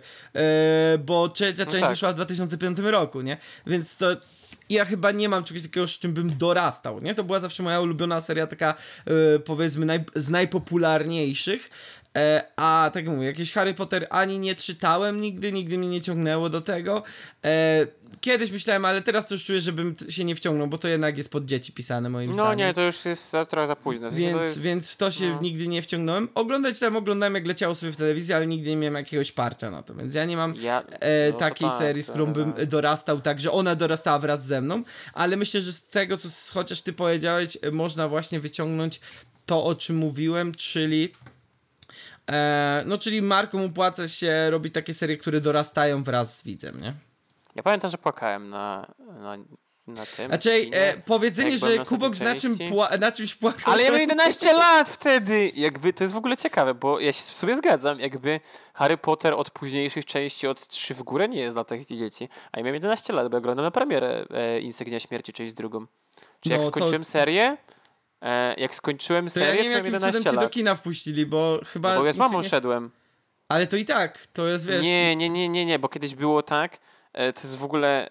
Nie, nie, nie będę opowiadał smutnych historii, ale wiem, że wpuściliby mnie na TEDa, gdyby Miałem nie powiedzieć smutnej historii, to powiedziałem. Jeżeli się wyraził urodzić zgodę, to cię wpuszczali. Tyle mam do powiedzenia. Okej. Okay. E, więc... No, ja, e, jeżeli rodzic twój nie wyraził zgody, żeby cię na TEDa puścić, to ja szanuję za, to, za tą decyzję. Ale nie miałem wtedy 11 lat! No, to już miałem wtedy 15. Na, jeżeli... Ile kiedy wychodził TED 2? To, to, to dalej No 15 bo... miałem, a TED jest od 16. To no... nie jest moim zdaniem kinematografia godna polecenia, no. TED jest od 16 ale no, nie, nie, to nie jest istotne. Pewno pamiętam, że ja byłem w kinie, bo ja chodziłem, w sensie na przykład, nie wiem, e, mając te 8 lat, ja byłem na maratonie nocnym, bo jakby jednym z pierwszych eventów, w nocy premiera książki, tak? Bo premiera książki była 26 stycznia 2008 roku. I 25 stycznia zaczynał się maraton filmowy, który się zaczynał od trze- była trzecia, czwarta, piąta część leciały w kinie. I potem po tym maratonie nocnym w kinie schodziły się na dół do Empiku i tam była całonocna impreza, e, która w ogóle pamiętam, bo była żałoba narodowa i była trochę obkrócona i było dużo mniej rzeczy, bo była żałoba narodowa i nie można było imprezować, ale tam były jakieś quizy, ludzie byli przebrani, ja tam szedłem właśnie w cosplayu Harry'ego Pottera e, i super było. Kubok 8 lat już był cosplayerem i nawet nie wiedział, że potem też będzie cosplayerem. No I to było bardzo spoko, bo e, generalnie no tak to szło, że się wkręcałem w to, więc to jest w sumie ciekawe, że z jednej strony jakbym teraz był, do ja, jako osoba, która dorastała z tym Harrym Potterem, było to coś, co ze mną dorastało i byłem bardzo podjarany, ale przynajmniej nie byłem taką e, ten, Potterheadową taką ten, bo byłem za młody, żeby być w ruchu Potterhead. E, ja byłem za młody, żeby oglądać Harry'ego Pottera, zacznijmy od tego.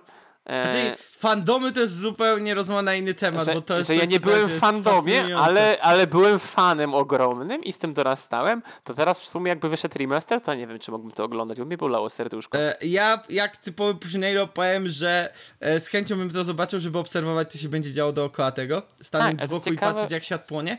E, I też powiem, że fandomy to jest rozmowa na osobny temat, bo tak jak mówię, że lubię Gwiezdne Wojny, to, to nie rozumiem, raczej rozumiem ideę fandomów, ale to nie jest dla mnie jednym słowem, to jest... A to jest właśnie ciekawe, bo e, właśnie jakby tak było, to oryginalni Potterhead by płonęli, że robią remaster i wszyscy mówili uuu, nie możecie tak zrobić, a z drugiej strony chciałbym zagrać e, w, w czarze ognia Harry'ego Pottera, żeby się całować z czoł. Tak, jako i tym pozytywnym akcentem e, zastanówmy się, po co w ogóle o tym ale nie, nie, bo generalnie ciekawy byłby taki remaster takiej ogromnej serii, która wpłynęła w bardzo znacznym części na świat, ale miałaby i pozytywny i negatywny ten. W sensie to ciekawe, bo e, dorastałoby nowe pokolenie jako Potterheadzi na pewno, a starzy Potterheadzi byliby oburzeni, tak jak e, oryginalni Nie, fani... Może nie, może by się okazało, że wiesz... e, A oryginalni że... fani Star Warsów nową, nową sagą Star No, Wars ale wiesz, są to jest oburzeni. inna sprawa, nie? Bo to mówimy o kontynuacji, która kurczę wywaliła całą fabułę do śmieci, nie? To jest, wiesz, trochę inna... E, e, Szczerze mówiąc, wiesz, moim zdaniem, wiesz, e, żebyśmy wreszcie wrócili, tutaj nam tylko chodziło o to, że opłaca się robić remake'i, bo e, po pierwsze nostalgia, jak nie nostalgia, to hodowanie nowych fanów, co jest opłacalne, więc to dlatego ten off był taki długi, jaki był, bo był potrzebny. Ale wracając, Co ja chciałem powiedzieć, bo chciałem teraz e, o Gwiezdnej Wojnie też zahaczyć, skoro tamten mówiłeś e, o Gwiezdnych Wojnach, że wydaje mi się, bo tak się zastanawiam, co było jakby powiedzieli, że remake, e, że remake Gwiezdnych Wojen, które jakby nie patrzeć są starsze niż Harry Potter, szczególnie s, y, pierwsza, no, e, nowa trylogia, a raczej oryginalna trylogia, przepraszam. Mm, I jak się tak zastanawiam, to szczerze mówiąc wydaje mi się, że gry są bardziej podatne na e, remake'i, remastery, bo bo A, mam, mam listę, mam listę. Mam Szybciej listę się starzeje. Szybciej się starzeje. I tu jest Tak, problem. to jest film, prawda. Wiesz, możesz spokojnie sobie obejrzeć film z lat 70., właśnie Gwiezdne Mm. Wojny, i dalej się na nim dobrze bawić. I jakby nie czuć w ogóle. Jakby, jeżeli już tylko wchodzisz w kolorowe kino, powiedzmy. A, że w ten sposób. to okej. już, to no. wiesz, no okej, jakby ja jestem człowiekiem, który obejrzał wszystkie James Bondy, tak?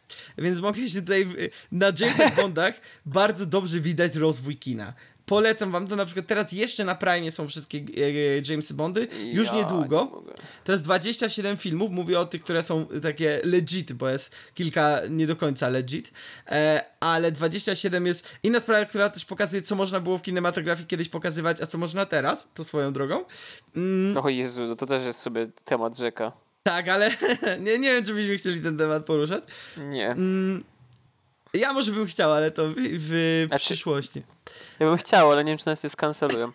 Em, E, ale no, w sumie to, jest swoją też drogą. ciekawe, w sensie Ale Duna do, do czekaj, Duny, nie? Czekaj, bo mi ucieka cały czas Przepraszam, przepraszam. No, konkluzuj. Tak. I jak sobie zobaczycie te wszystkie filmy, no to one już, już pierwszy doktor, no, jest kolorowy, tak? Ale z racji na to, że tak chyba do jakiegoś, do połowy praktycznie tych filmów, był na przykład problem z tym, że wtedy kamery jeszcze były mega ciężkie. E, Wózki tam, e, ta technologia była, e, czekajcie, jeżeli możemy polecić jakiś kanał YouTube, to ja mogę polecić tutaj e, kanał YouTube Polski na gałęzi, który opowiada właśnie o kinematografii i on zrobił, co prawda wtedy, to, to jest niby w, był film we współpracy chyba z HBO, bo wtedy tam były chyba wszystkie Bondy, ale warto to sobie zobaczyć, bo on właśnie zrobił, przeszedł przez e, tam po jednym filmie chyba z każdej ery Bonda, tak, że z każdego aktora i pokazał e, jak się właśnie kinematografia zmieniała, nie, że wcześniej na przykład się nie dało robić szybkich e, takich ujęć, e, gdzie się zmieniały ten, bo e, nie dało się e, bo kamery po prostu były ciężkie. Tak samo, że e, do chyba tam połowy. No, śmiejesz się, ale taka była prawda, no, nie? No, ja, ja E, sobie zdaję sprawę, ale że nie tak dało się na przykład realistycznych wyścigów robić, tylko chyba tam do lat 90. wyścig to był tak, że był samochód, kamera przed nim i za nim e, projektor, który puszczał tło. I te widać, że te wyścigi w starych Bondach są takie mega, widać, że to sztuczne, ale nie dało się tego po prostu inaczej zrobić, nie? Więc pewnie można było powiedzieć, żeby to się zremasterować, ale z drugiej strony też jak obejrzysz sobie te wszystkie Bondy, to widać takie e, fajne, że na początku właśnie to były bardziej takie statyczne, wręcz można było powiedzieć, na początku, właśnie nie, na początku były takie kliczowe, później statyczne, później takie bardziej detektywistyczne, później był Pierce Brosnan i akcja po prostu co 30 sekund wybuchy, aż wróciliśmy do Craiga, gdzie to wszystko się unormowało, bo już się najedliśmy tego wszystkiego i to mega pokazuje jakby ten rozwój kinematografii, więc w teorii, tak jak mówię, ja bym nie potrzebował, żeby to remakeować, ale to by się dało zremakeować, bo jest jedna część, żeby zostawić historię nawet, ale na nową modę na przykład inaczej ujęcia prowadzić, inaczej oświetlenie prowadzić i tak dalej, i tak dalej. Że dawniej, wiesz, przed Ojcem Chrzest, Chrzestnym szczególnie to widać, że filmy to się, ile się, ile było światła, tyle się światła dawało, żeby wszystko naświetlić, nie? Że sceny nawet, które były takie nocne, były mega oświetlone, bo się bali cienie na przykład, że to będzie źle widać i tak dalej, i tak dalej.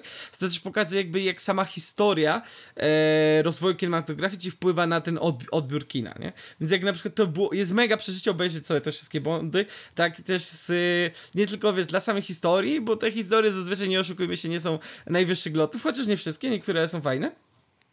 E, ale właśnie, żeby zobaczyć, jak, jak zmieniało się przez te lata podejście do kinematografii.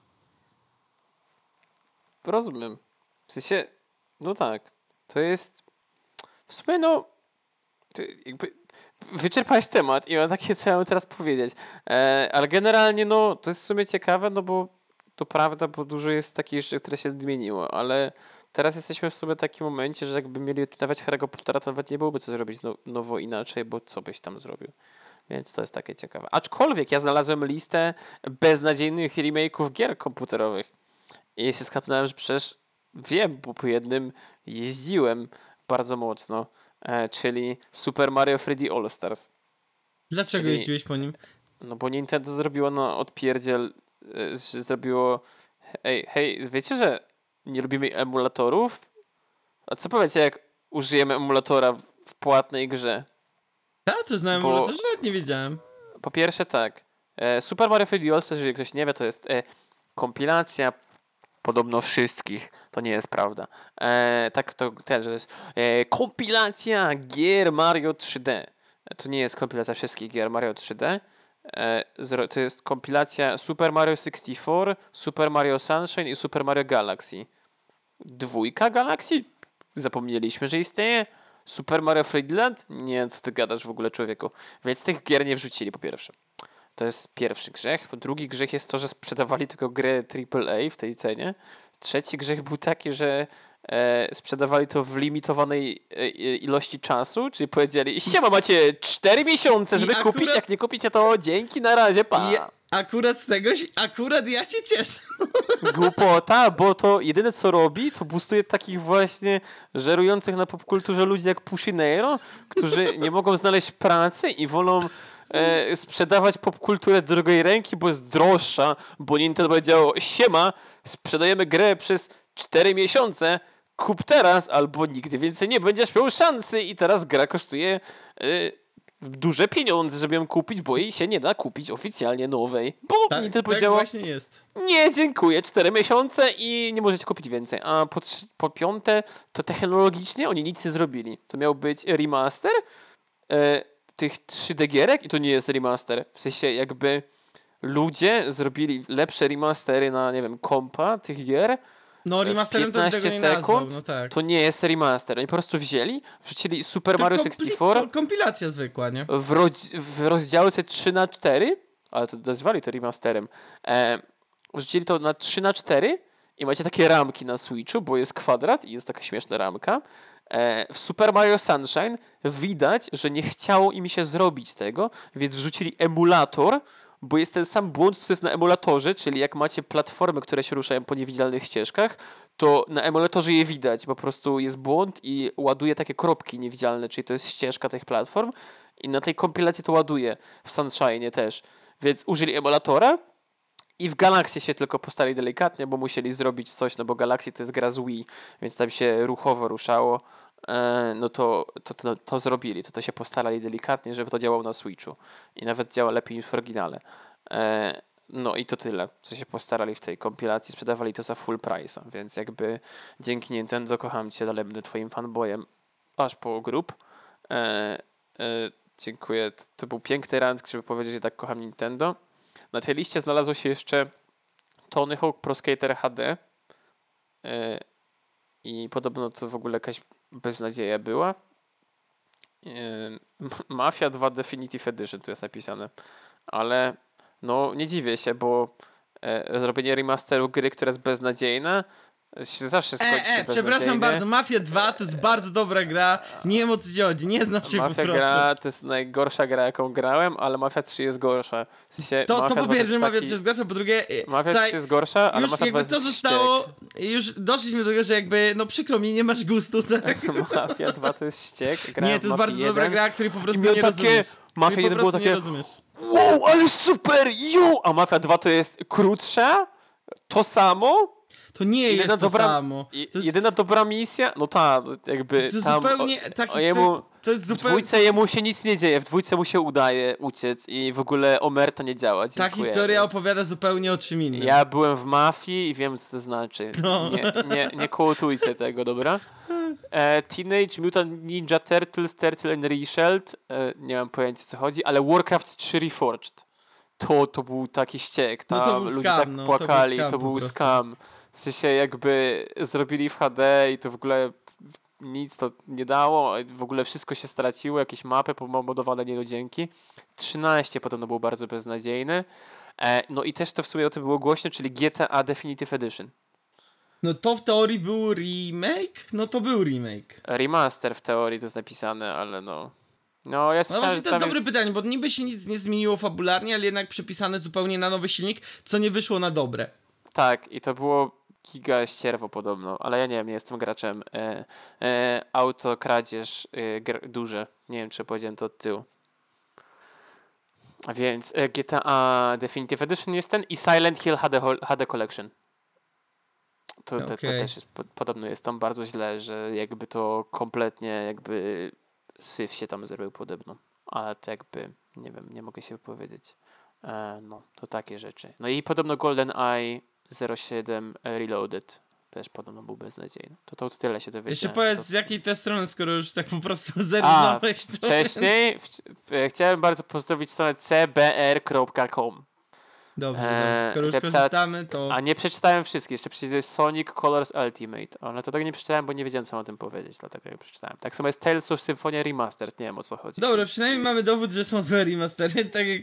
Ale tak- tego jest mało. To są takie rzeczy w stylu, że GTA miało zły silnik. To to wiemy, o co chodzi. Eee, Mafia 2 jest złą grą, więc to się nie ma co w ogóle To jest rozmawiać. nieprawda, nie słuchajcie go, on po prostu się nie Eee, zna. Warcraft 3 to był scam. W sensie, Z tym się zgadzamy akurat. To tu się zna. Reforged, Reforged to był giga scam. E, Super Mario 3D All Stars to moim zdaniem też jest scam, bo jakby e, Nintendo potrafi robić dobre remaster kompilacje i pokazali to w Kirby HD na nie pamiętam konsoli. E, a w 3D All Stars powiedzieli siema, macie 4 miesiące, że kupić naszą crappy gierkę. E, więc jakby, A że ja lubię krapi gierki, no to... Gry były dobre oryginalnie, no ale kurna, jakby jest, był 2022 rok, jak oni to wypuszczali i mogli coś już zrobić, szczególnie, że już jest e, Ej, Super Mario Kubox, 64 Kubox, 4K, przejęzyc- nie? Przejęzyczyłeś się. Mogli trochę zarobić. Rozumiesz? Ja, ja, ja nie kupiłem, ja powiedziałem, że nie kupuję tego, ten, po czym kupiłem. I nienawidzę siebie i mojego kochania Nintendo. Najlepsze co tej gry dzisiaj nie, teraz nie mam. i Dlatego najlepiej nie być fanboyem. Polecam. Dobrze się tak Super. żyje. Kocham. Zagrajcie w Super Mario 64 FPS, to jest gra. I to jest dobra gra. No wreszcie rozmawiamy o dobrych grach. O w ogóle o No. scenie indie i czy indie dalej jest indie. To, to, jest też temat, o którym można było To jest temat, to jest, to jest temat, ale to jest temat growo zamknięty. Dobrze. Nie growo zamknięty, przepraszam. Istnieje też indie kinematografia, czy indie, nie wiem, komiksy, czy książki. Kocham The Room. To jest, to jest ciekawy temat, jeżeli mówić o indie, bo w teorii to jest indie. Nie, nie miał żadnego wydawcy. Nie wiadomo skąd się wzięły pieniądze na to, ale wydawcy nie miał, to trzeba, to trzeba przyznać. Dobrze, a, co jeszcze powiesz? A co z, co z remake'iem The Room? E, a ma być remake The Room? No, nazywa się The Room Returns. Okej, nie wiedziałem nawet takich cudów. I, i, i nic się nie stało. Aha. W sumie tyle. Ja pamiętam Teraz. tylko ten film, co był o tym, jak powstawał The Room. To, to było całkiem A to ciekawe. też było, no, film o powstawaniu To było. The jakby- Disaster Artist, o ile się nie Tak, mylę. moi tak, Disaster Artist, moi kochani, pamiętajcie, że jeśli nie macie talentu, możecie zrobić jakiś syf i tak będziecie popularni, więc jakby ma, Będziecie dwie- mega popularni, no. Tylko pierwsze musicie się zastanowić, skąd weźmiecie tyle, y, tam, to już chyba w miliony tam poszło, on tych pieniędzy wpakował. Kij ma zawsze dwa końce. Tak, a koniec ma zawsze dwa kije, nie? To nie jest prawda, co powiedział kolega. No jak to? Normalnie, kij ma dwa końce. Jak to? to? Słuchaj, jeżeli przetniesz jeden kij, tak, to postaną dwa kije, które miały wspólny koniec. O Boże. To ma sens, to ma głęboki sens. Mafia Dobrze, 2 nie jest dobrą grą. Ja po prostu puszczę to mimo uszu, bo każdy się może mylić. Niektórzy częściej jak Kubox, niektórzy rzadziej jak ja. Mafia 3 jest jeszcze gorsza. Z tym się akurat mogę zgodzić. E, To mówiliśmy właśnie o rebootach, remasterach, remake'ach, ale tak jak mówiłeś, tak jak tutaj ktoś pięknie w wątku poruszył, mamy jeszcze edycje definitywne, edycje deluxe, edycje ultimate i edycje Game of the Year Edition, o których też pewnie warto byłoby coś powiedzieć. Bo to E, już, to już nawet nie jest odgrzewanie kotletu, to jest po prostu... Właśnie, co, czym to jest? No, to zależy, bo... Właśnie to zależy, bo te Game of the Year Edition to niekoniecznie znaczy to samo w każdej instancji na przykład, bo to jest Collector's Edition, Game of the Year Edition, wymienię jeszcze trochę. No, tak jak mówię, jest Definitive Edition, Deluxe Edition, e, Ultimate Edition albo Game of the Year Edition. Jeszcze z Collector's Edition czasami. No tu akurat Ale Collector's. Edition, Collector's Edition to jest często, że ma coś ekstra. E, W ogóle chyba Asasyny będą najlepszą opcją, bo Asasyny mają 40 tysięcy. Asasyny mają Gold Edition, Silver Edition, e, wydaj 50 tysięcy złotych Edition, bo masz mapę i figurkę. E, To to jest to, ale generalnie w tych czasach Deluxe Edition to jest często opcja, która daje wam jakieś albo cosmetic boosty, albo dostęp wcześniejszy. Dobrym przykładem Deluxa, który kupowałem było The Last... Ja gadam? Nigdy w życiu nie, nie grałem w The Last of Us. E, Jezus, Life is Strange e, Before the Storm kupiłem Deluxe Edition, bo e, miało się dostęp szybciej do gry chyba. Miało się bonusowy epizod i miało się nowe ubranka dla Chloe. Warto było, warto było wydać Warto dodatkowe było. pieniądze. Ewidentnie Płakałem, było warto. płakałem bardzo. Jakby, Warto było. uwaga proszę państwa, Kubox płakał. Hashtag nikogo. Stawcie mi, no dlaczego mnie bullyingują? E, ale nie, to się grubo była fabuła. A ten extra stage był bardzo, extra epizod był bardzo fajny. Em, to to jest deluxe, że on ma jakiś, jakiś tam bonus content mały. Em, complete edition albo e, Jezu, ja sobie wymyślam w ogóle rzeczy, które ty nie powiedziałeś, teraz się No. tak ka- kapię. Ale to pokazuje, jak tego jest dużo. Definitive Edition, Complete Edition, to, to w ogóle wszystko zależy od gry, nie? Bo jakby Definitive Edition, macie Mafia Definitive Edition, a dla kogoś Definitive Edition e, będzie czymś innym dla innej gry. E, I teraz Edition, na przykład jest Grand Theft Auto The Trilogy Definitive Edition w sumie i jest Mafia Trilogy Definitive Edition i to są trylogie remake'ów, więc wersje definitywne są wersjami zremakeowanymi gier starych, które się ujawiły na nowo. Tak mi się wydaje. Bo mam dwa przykłady, a dwa to O, więcej ci niż jeden. Jeśli raczej ci się źle wydaje. Czemu? No ale masz Grand Theft Auto Trilogy Definitive Edition, to jest remake na nowym Powiem, silniku. powiem tak. Y, jeśli Mafia chodzi o te inne Edition. słowa, które tutaj wymieniliśmy, to tak jak powiedziałeś, z tym akurat się zgodzę, to zależy od konkretnej gry. Y, jeżeli chodzi o deluxe, to tak jak powiedziałeś, to zazwyczaj oznacza, że masz jakieś dodatki, jakiś extra content, tak? E, który ci tam coś dodaje do wersji vanilla, że tak powiem. Jeśli chodzi o Tak. Definitive, to tutaj jest najbardziej szeroko, bo może być tak jak powiedziałeś, że po prostu tak się, tak e, ludzie sobie tak dają na remake czy na remaster, żeby brzmiało inaczej, ale zazwyczaj dawniej Definitive Edition oznaczało to, że to masz tą e, grę z wszystkim, co istnieje do Wszystkim, co istnieje, jest skończona. Tak, Czyli tak, ja też tak. właśnie mam powiedzieć, że, to jest, że kiedyś to było tak, że Definitive Edition i było to, czym teraz jest Complete Edition, czyli masz wszystkie Tak, te. a Game of the Year, czyli goty, no to zazwyczaj oznacza, że to jest właśnie taka powiedzmy wersja definitywna w tym rozumieniu, że masz wszystko, wszystko, e, tylko oznacza to też, że gra pewnie dostaje jakąś nagrodę, więc goty sobie dorzucasz do gry, która ma jakąś nagrodę, żeby, sprzeda- żeby sprzedać to jeszcze raz, Tylko wiesz, to jest taka różnica, że e, nazywając coś Definitive Deluxe czy Goty, to nie robisz tego odgrzewania kotleta, bo tego zazwyczaj nie kupi osoba, która już kupiła tą zwykłą wersję, albo zazwyczaj nawet nie może jej kupić per se, jak na przykład na Steamie, bo to jest dosłownie to samo with extra steps czasami, nie? Więc jakbyś miał Wiedźmina zwykłego, powiedzmy, to Wiedźmina Teraz- Goty e, nie, nie ma sensu kupować, nie? Bo to ci by tylko dodatki odblokowało. A to nie jest tak, że jak, to teraz nie działa na Steamie tak, że jak masz Wiedźmina 3 i chcesz kupić Wiedźmina Goty, to po prostu e, obniża ci cenę o to, że już To zależy, Wiedźmina czy. 3? E, Okej, to by trzeba było sprawdzić, czy Wiedźmin 3 jest jako e, goty, jako bundle.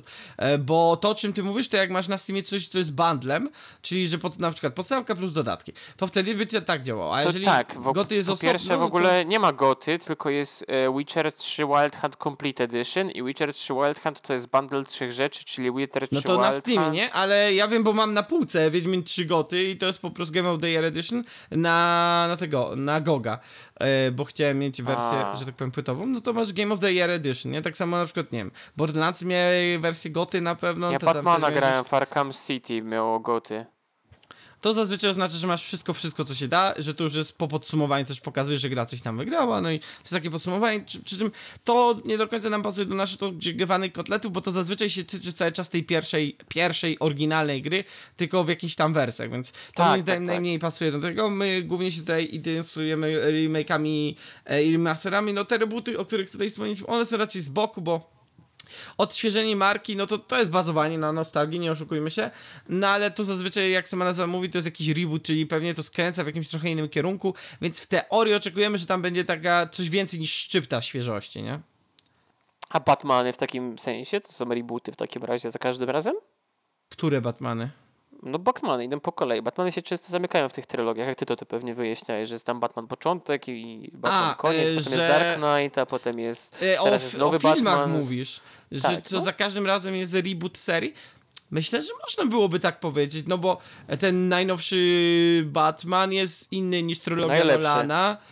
Tego bym nie powiedział, jest inny po prostu. E, jest Jest bardziej detektywistyczny. E, natomiast trylogia Nolana, Nolana jest zupełnie inna niż e, trylogia, która była przed tym, e, przed e, Nolanem, czy jakże ona się tam, k- kto to, e, kto był tam głównym aktorem, wypadło mi teraz z głowy, ale tam też były trzy filmy, Nieistotne. e, co tego Mr. Freeza grał Arnold Schwarzenegger i później na 10 lat trzeba było nie robić Batmanów, bo to był taki kraw ostatnia tam część. E, a, Tim Burton właśnie, Tima Bartona. Chociaż te dwa poprzednie, nie licząc tego właśnie z tym, były całkiem, całkiem spoko. A jeszcze wcześniej mieliśmy tą, co na przykład grał ten, e, wypadło mi znowu z głowy, mm, co też grał w e, w Ja też też, e, no nie wiem, nie znam się na aktorach. Już dzisiaj wy, wyczerpałem swoją wiedzę aktorską, powiedziałem, kto grał Harry'ego Pottera. Okej. Ale generalnie to jest rebootowe ten. To w sumie to jest to, o czym wcześniej trochę zapróbowaliśmy zahaczyć, że jakby zrobili reboot Harry'ego Pottera, e, to, to by znowu szukali ten. I tak naprawdę... Tylko, że reboot Harry'ego Pottera to by oznaczało, że zupełnie nie jest o tym, co jest w książkach. Okej, ciekawe w sumie. Że to jest na E, przykład ale- zupełnie inna no, historia. Batman nie? jest taką specyficzną historią, aczkolwiek na przykład właśnie masz takiego Batmana i jakby jako, że on tam raz na jakiś czas wychodzi od nowa, to ktoś się może wkręcić. Na przykład Batman był też rzeczą, która mnie zacieka złapała, bo Batman Początek to był ten film, który widziałem 43 tysiące razy w kinie. E, Tfu, Boże, no tak było dokładnie w kinie. Dobrze powiedział. W telewizji. Ja go pamiętam, ja go kiedyś nagrywałem na dekoderze, żeby go oglądać jeszcze potem, jak Kurde, się widać, nagrał. że Nowobogacki miał dekoder z nagrywaniem i ja pitole. Miałem dekoder z nagrywaniem i nagraliśmy i, i spoko było. I ja potem oglądałem ten Batman początek i nie miałem kolejnych dwóch części. I, i oglądałem Batmana początek w kółko i nie wiem, czy oglądałem dwie kolejne części, ale wiem, co się dzieje w Batmanie początek. No i pięknie. I, I teraz na przykład ktoś jest teraz, nie wiem, w wieku nastoletnim i wyszedł mu Batman w 2022. O kurde, tak dawno temu wyszło. Ja myślę, że jak Ja jesteś w nastoletnim mogę. wieku, to może ci nie podejść, bo to jest taki ciężki film dosyć do oglądania i spokojny. Patrząc, że teraz wiesz, e, TikTok Spam i tak dalej, to tam jest mniej akcji nawet niż w tej Nolanowej Nie. serii, bym nawet powiedział. Przestań, bo za, za 10 lat będzie Batman, będzie takie na na na na na i będzie Nie, tam... za 10 lat będzie ten 30-sekundowy. najstarszy, co wiesz, cały czas biega z Robinem i jest... Batman! Taki No to to ten. I będą 30 sekundowe filmy w kinie. To w ogóle ciekawe jest. Żyjemy w społeczeństwie, kurczę. I wszystko się robi szybkie. No, więc no, ciekawe w sumie. Jakby kotlet odgrzany nie taki zły, że tak powiem. Ja jak powiem, może- to zależy. Da się zjeść? To trzeba zjeść, no. Jak się jest głodnym, to się zje. O. O, i to, to, jest, to jest dosyć smutne, co powiedziałeś, bo to jest też ten trochę case, że wychodzą te odgrzewane kotlety czasami, no i ty tak, wiesz, chcesz wrócić do tych lat, kiedy miałeś tam 15 lat, przy, przychodziłeś e, ze szkoły, twoim największym problemem był e, sprawdzian z przyrki jutro o 11, na trzeciej lekcji e, i ten, i grałeś sobie tam w, mm, powiedzmy, tego... Akurat Mafię, no to to był dobry przykład, że sobie odświeżę, ale powiedzmy tą Mafię jedynkę mm, i ten... I teraz Nie po pamiętam, prostu... ja grałem Mafię 1. No, słuchaj, to jest tylko. To Tak, ale tylko... to ciekawy jestem po prostu teraz. Chcesz To po taki- prostu wrócić do tego, nie? I No. korzystasz z tego. I czasami się nie przejedziesz na tym, jak w przypadku tej mafii, a czasami, jak w przypadku A czasami się Warcraft tak, Reforged się przejedziesz, no. się tak poślizgniesz, że ja nie mogę. Dosłownie, No zrobisz jest takie, takie... kurde, jednak nie chcę wracać na tą przyrkę. No, no, no, to jest właśnie, to jest właśnie ten takiego. case. To jest coś takiego, że jakby jak odgrzewać kotleta, to sprawdź, czy się nie spleśniał. Nie, tak to się zastanówcie, czy serio chcecie tak szybko w mikrofali odgrzeć, czy nie lepiej na patelni, na tym, na jakimś masełku, albo na tym, najlepiej na tym, na jakimś e, tym... Airfryerze! Smalczyku, słuchaj. Ja legitnie. nie mogę. Kocham anegdoty Geekwizji Be Like. I to, to jest po prostu masakra. największy problem jest taki, że jak ty odgrzewasz kotleta, to przynajmniej e, możesz ten, możesz zadecydować, to myśmy tak powinni bardziej do twórców taki apel, że zastanówcie się, to wa- czy jedziesz szybko w mikrofali, czy nie lepiej poświęcić trochę miłości i czasu, zrobić na takim Za- smalczyku to wszystko kotlecika, Wszystko zależy, czy to jeszcze panierką odgrzewa, dodatkowo posypać, jakiś- żeby znów był taki chrupiący. Czy to odgrzewa jakiś pan bezdomny na, takim, na takiej beczce, w której się po prostu pali coś i tam odgrzewa tego kotleta, czy to szef kuchni odgrzewa wam tego kotleta, bo to jest... Czyli ja myślę, że to nie jest istotne, kto odgrzewa tego kotleta jednak, tylko jak odgrzewa, bo wiesz, możesz wziąć Czyli sobie nawet tego szefa kuchni. jest miejsce, ani osoba, ważna jest sposób. Sposób, yy, no raczej wiesz, no czas i środki też są istotne, to nie o to mi chodzi, ale nawet jak weźmiesz tego szefa kuchni, ale dasz mu 2 zł i powiesz, że ma być za 10 sekund gotowe, a czasami wiesz, yy, ile, jak się zdarza, że naprawdę dobre studio dostaje coś do roboty, ale dostaje mało czasu i mało środków, no i jakby, jak to mówią, yy, klasyczny jakiś ten, powiedzenie stare, jak to mówią, z, z piasku bicza nie ukręcisz, no. Ja myślę, że powinni zrobić remake Cyberpunka, żeby się dało w niego grać. W Cyberpunka, jak już powtarzałem, po trzech latach można już grać zupełnie, naprawdę przyjemnie. A ostatnio, jak gry wychodzą 10 lat, żeby dopiero po 3 latach od wyjścia można było w nie grać. nie, myślę, że nawet wcześniej pewnie dało się w niego grać, ale, ale teraz to już jest tak, z dodatkiem to już jest takie full e, experience, że tak powiem. Kocham Full Experience. Czyli to jest Definitive Edition? No już teraz, tak, to już chyba wychodzi, wyszło teraz jako The Definitive Edition, o ile się nie mylę. E, właśnie na, szczególnie no, w wersji pudełkowej na konsolę głównie. Okej, Ale na. PC chyba No, też. to- To było właśnie po tym, jak wyszło Phantom Liberty i chyba miesiąc później miało wyjść właśnie w wersji pudełkowej. Jak Okej. coś, akurat w przypadku CD-u to pouczony Wiedźminem trójką, że najlepiej już grę było, znaczy, no wiesz, też możesz mieć tak, że wolisz sobie przejść e, całą fabułę, dopiero później dodatek. Akurat w przypadku Cyberpunka to ci się nie opłaca, bo e, tak jak wspominałem już wcześniej, ten dodatek jest wpleciony w fabułę i on jest tak fajnie go sobie zrobić w środku fabuły, nie? Więc to tym bardziej e, tak się opłaca to zrobić. No Rozumiem. dobrze. Teraz pytanie, czy już wyczerpaliśmy temat, czy chcielibyśmy coś jeszcze podsumować? Nie, no myślę, że kończyć? już to już na siłę by było, jakbyśmy gadali dalej o nim. Bo to już byśmy odgrzewali kotleta. Mm, kusisz. no dobrze. No to dzisiaj e, powiedzieliśmy sobie o tym, e, jak, e, czym jest reboot, remake e, i remaster. E, dlaczego w zasadzie. Dlaczego firmy to robią? Hmm, prosta odpowiedź, bo im się to opłaca. A dlaczego my to. O, e, Żyjemy my w w to gramy? kapitalistycznym świecie. Żyjemy w społeczeństwie, skrót. E, dlaczego? Czy warto to oglądać i grać? To zależy. Witamy w podcastie Geek Wizję. Ja nie mogę się powiedzieć 4 godziny, żebym później powiedział, to zależy. Jeżeli nie będziemy grać w remastery, pokażemy im, jesteśmy silni, musimy to zrobić razem. Ale że nie grać w remastery, remastery, no. jak nie zagramy w remastery, to kapitalistyczny Jednym świat słowem, się rozwali i wyjdziemy z tej bańki i Simsy 5 się wreszcie skończą, bo jesteśmy w Simsach 5. Jednym słowem, kto by się spodziewał, grajcie i czytajcie dobre i oglądajcie dobre gry, y, dobre filmy, dobre książki, dobrą kulturę. Tylko pytanie, to jest pytanie, to myślę, że to jest temat na kolejny odcinek, któryś z kolejnych odcinków.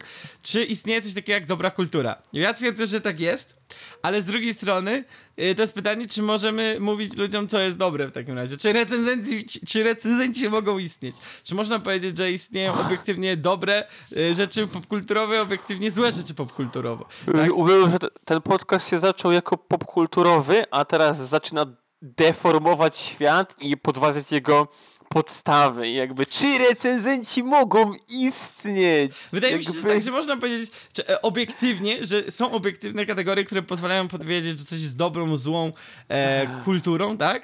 Ale y, nie, nie, że to jest jakby szerokie spektrum, tak? Chłop spoileruje w tym momencie swoją opinię.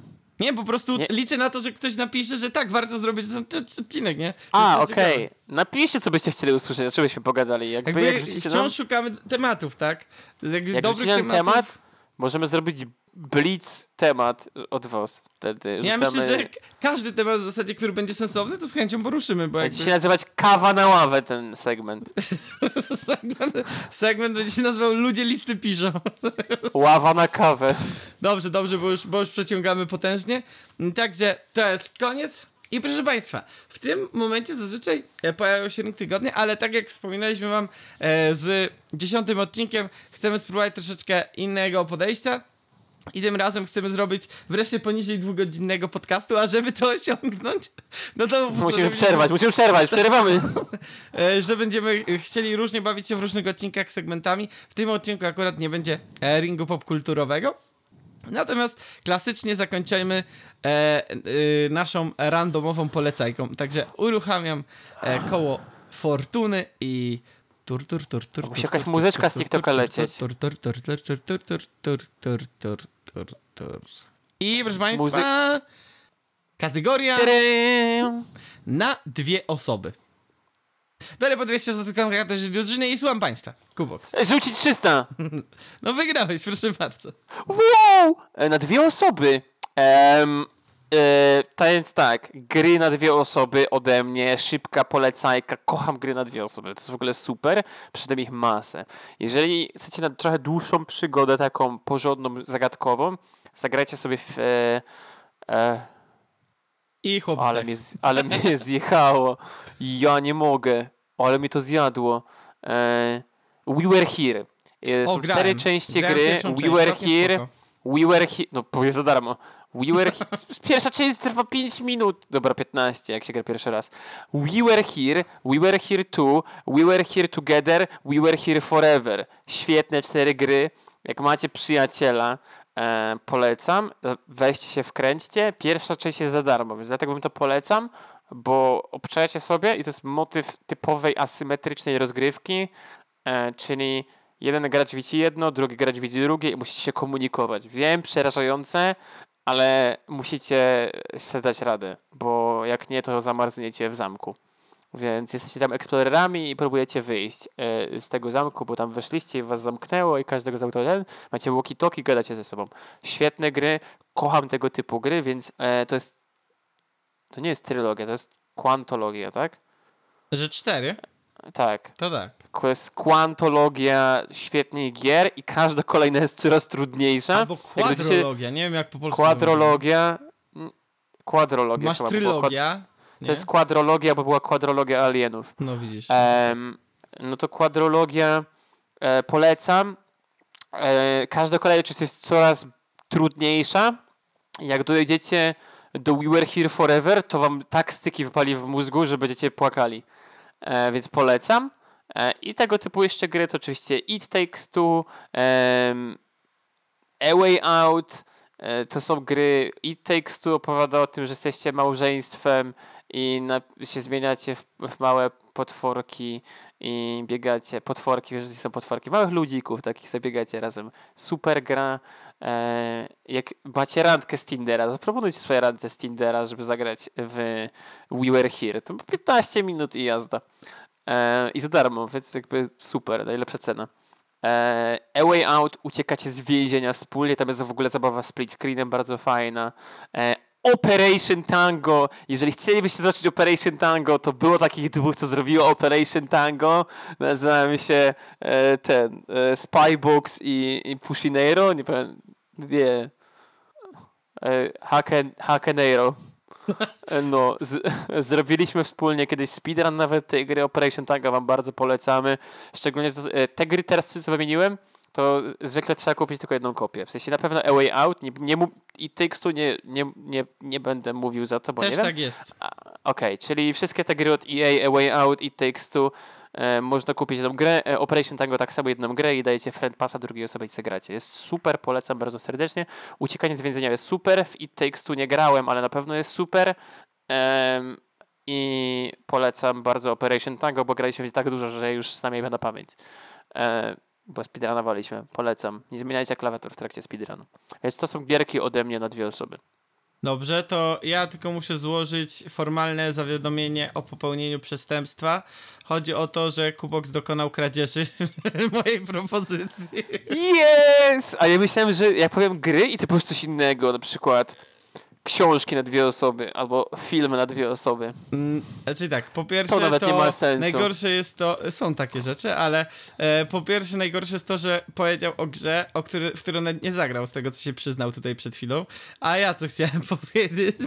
E, To możesz powiedzieć o i tekstu więcej, jak ja nie No. grałem, ale widziałem, że jest dobre. Tak, bo jakiś czas temu miałem okazję Nie zagrać. mam i żony, mega, więc nie mogę zagrać. Mega mi się podobała ta gra. E, nie A grałem z z żoną? żoną. Nie, nie To grałem z nie żoną. liczy, to się nie E, liczy. I mega mi się podobała. Właśnie fajnie pokazywała to, jak e, para zostaje w zasadzie, no, mąż z żoną, tak? Mają się rozwieść, ale przez to, że zostają przez. To jakaś magia, hurdur, córka nie chce, żeby się rozwiedli e, i zostają zmuszeni e, do tego, żeby e, tam.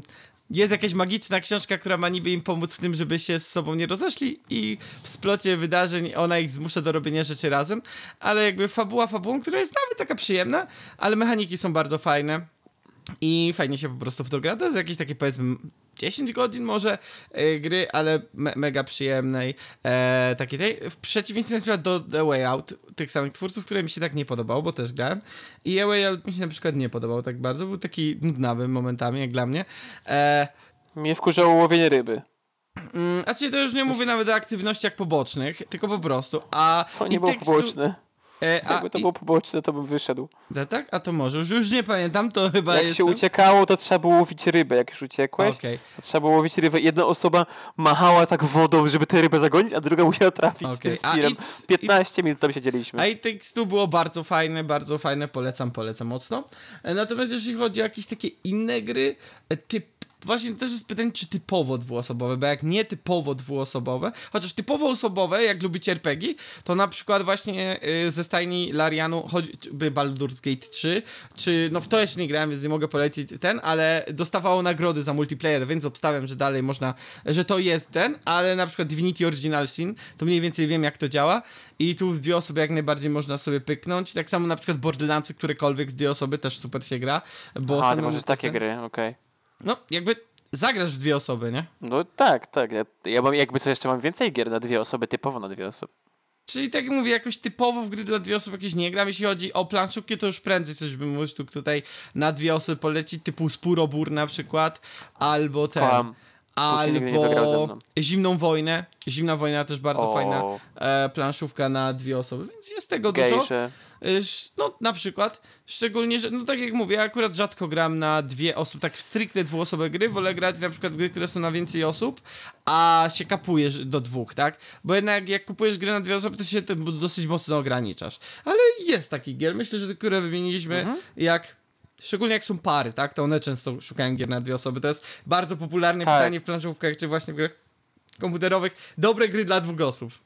Tak, ale jest tego dużo. Tak, zaczęło się tego trochę więcej wychodzić, bo ja mogę dalej wymieniać, bo jest e, na przykład Battle Block Theater się fajnie gra w dwójkę. No ale to też jest gra Eee, niby do czterech, nie? To nie jest gra Niby do czterech, ale nie grałbym w cztery osoby w tę grę, bo to był Czemu? chaos. E, Ja w Don't Castle Crasher od tych Together, samych twórców grałem w cztery osoby, super było. Bo Castle Crasher jest bardziej na cztery osoby, ale Battle Block Theater jest platformówką. No jest, wiem, bo Eee, grę. No. E, IBB and OBB polecam, to jest super platformówka, gdzie jeden z was jest IBB, a drugi jest OBB i to jest platformowa, gdzie sobie wchodzicie na głowę i wykorzystujecie grawitację, jest jakaś zadyma i jest logiczna O, jeśli platformowa. mówimy e, ten, e, Paperclips też. Paperclips też. E, ja, ja mogę robić przemiał dalej. Keep talking and the body explodes. To, To, też może być, gra na osoby. to w zasadzie jest i dowolna liczba osób w to może grać, szczerze mówiąc. Można, ale zupełnie szczerze, w dwie osoby jest najlepiej. Portal jak 2 panikujecie też, razem. jak najbardziej Portal 2 kooperacyjnie. w dwie osoby. E, jak najbardziej. Coś jeszcze miałem na końcu E, języka. gry tego, E, e, te nowe gry, y, y, mm, e, czekaj, od Davida Cage'a, nie wiem czy tak się dało grać w Detroit, chyba się dało tak grać w Detroit dwuosobowo, ale w tą wcześniejszą grę, e, Beacon to Soul, w to dało się grać w dwie osoby, że jedna osoba gra dziewczyną, a druga tym takim duchem i nawet nie trzeba było mieć drugiego A, pada, tylko telefonem się nawet dało grać. Było właśnie A. tak dostosowane, żeby ten, więc spoko też, całkiem fajnie, bo można razem ten, tą filmową przygodę przeżywać, a jednak tak druga osoba coś tam sobie robi, więc to jest spoko. Ale dobra, bo miała być to krótka polecajka, myśmy się tutaj zaczęli znowu rozgadywać, nie, ja, teraz ja, ja przemiał robię wreszcie pierwszy raz w życiu, a bo nie o to w tym chodzi, nie przemiał, kategoria. tylko przewał jak już, Przewał. Ale my tutaj e, e, nie o tym, proszę Państwa. My tutaj o tym, że tak jak obiecaliśmy, że kiedyś będzie poniżej dwóch godzin, co z tego, że wycięliśmy pół kontentu, ale się udało. Zobaczymy, czy, e, czy taka forma e, się bardziej spodoba. Może będzie mniej przerażająca do odpalenia, a później jak już się wciągniecie, to e, będzie wam łatwiej. Że- że Jeżeli jesteś akurat nową osobą, która postanowiła to kliknąć, bo to trwa mniej niż dwie godziny, to napisz nam. Z chęcią e, e, usłyszymy, co wam się podoba, co nie. I cóż, w tym odcinku dowiedzieliśmy się o tym, co było u nas. Jak zresztą zawsze, dowiedzieliśmy się, że było grubo. Dowiedzieliśmy się, dlaczego rebooty e, i remake'i i remastery to w zasadzie e, to zależy. I Tak. usłyszeliśmy e, e, tak, po jednej polecajce razy jakieś 250 tysięcy gier na, dwóch, na dwie osoby. Unravel Także- 2. Co? Unravel 2. A, o, to też racja. Także klasycznie, nie przedłużając, do usłyszenia. Na razie.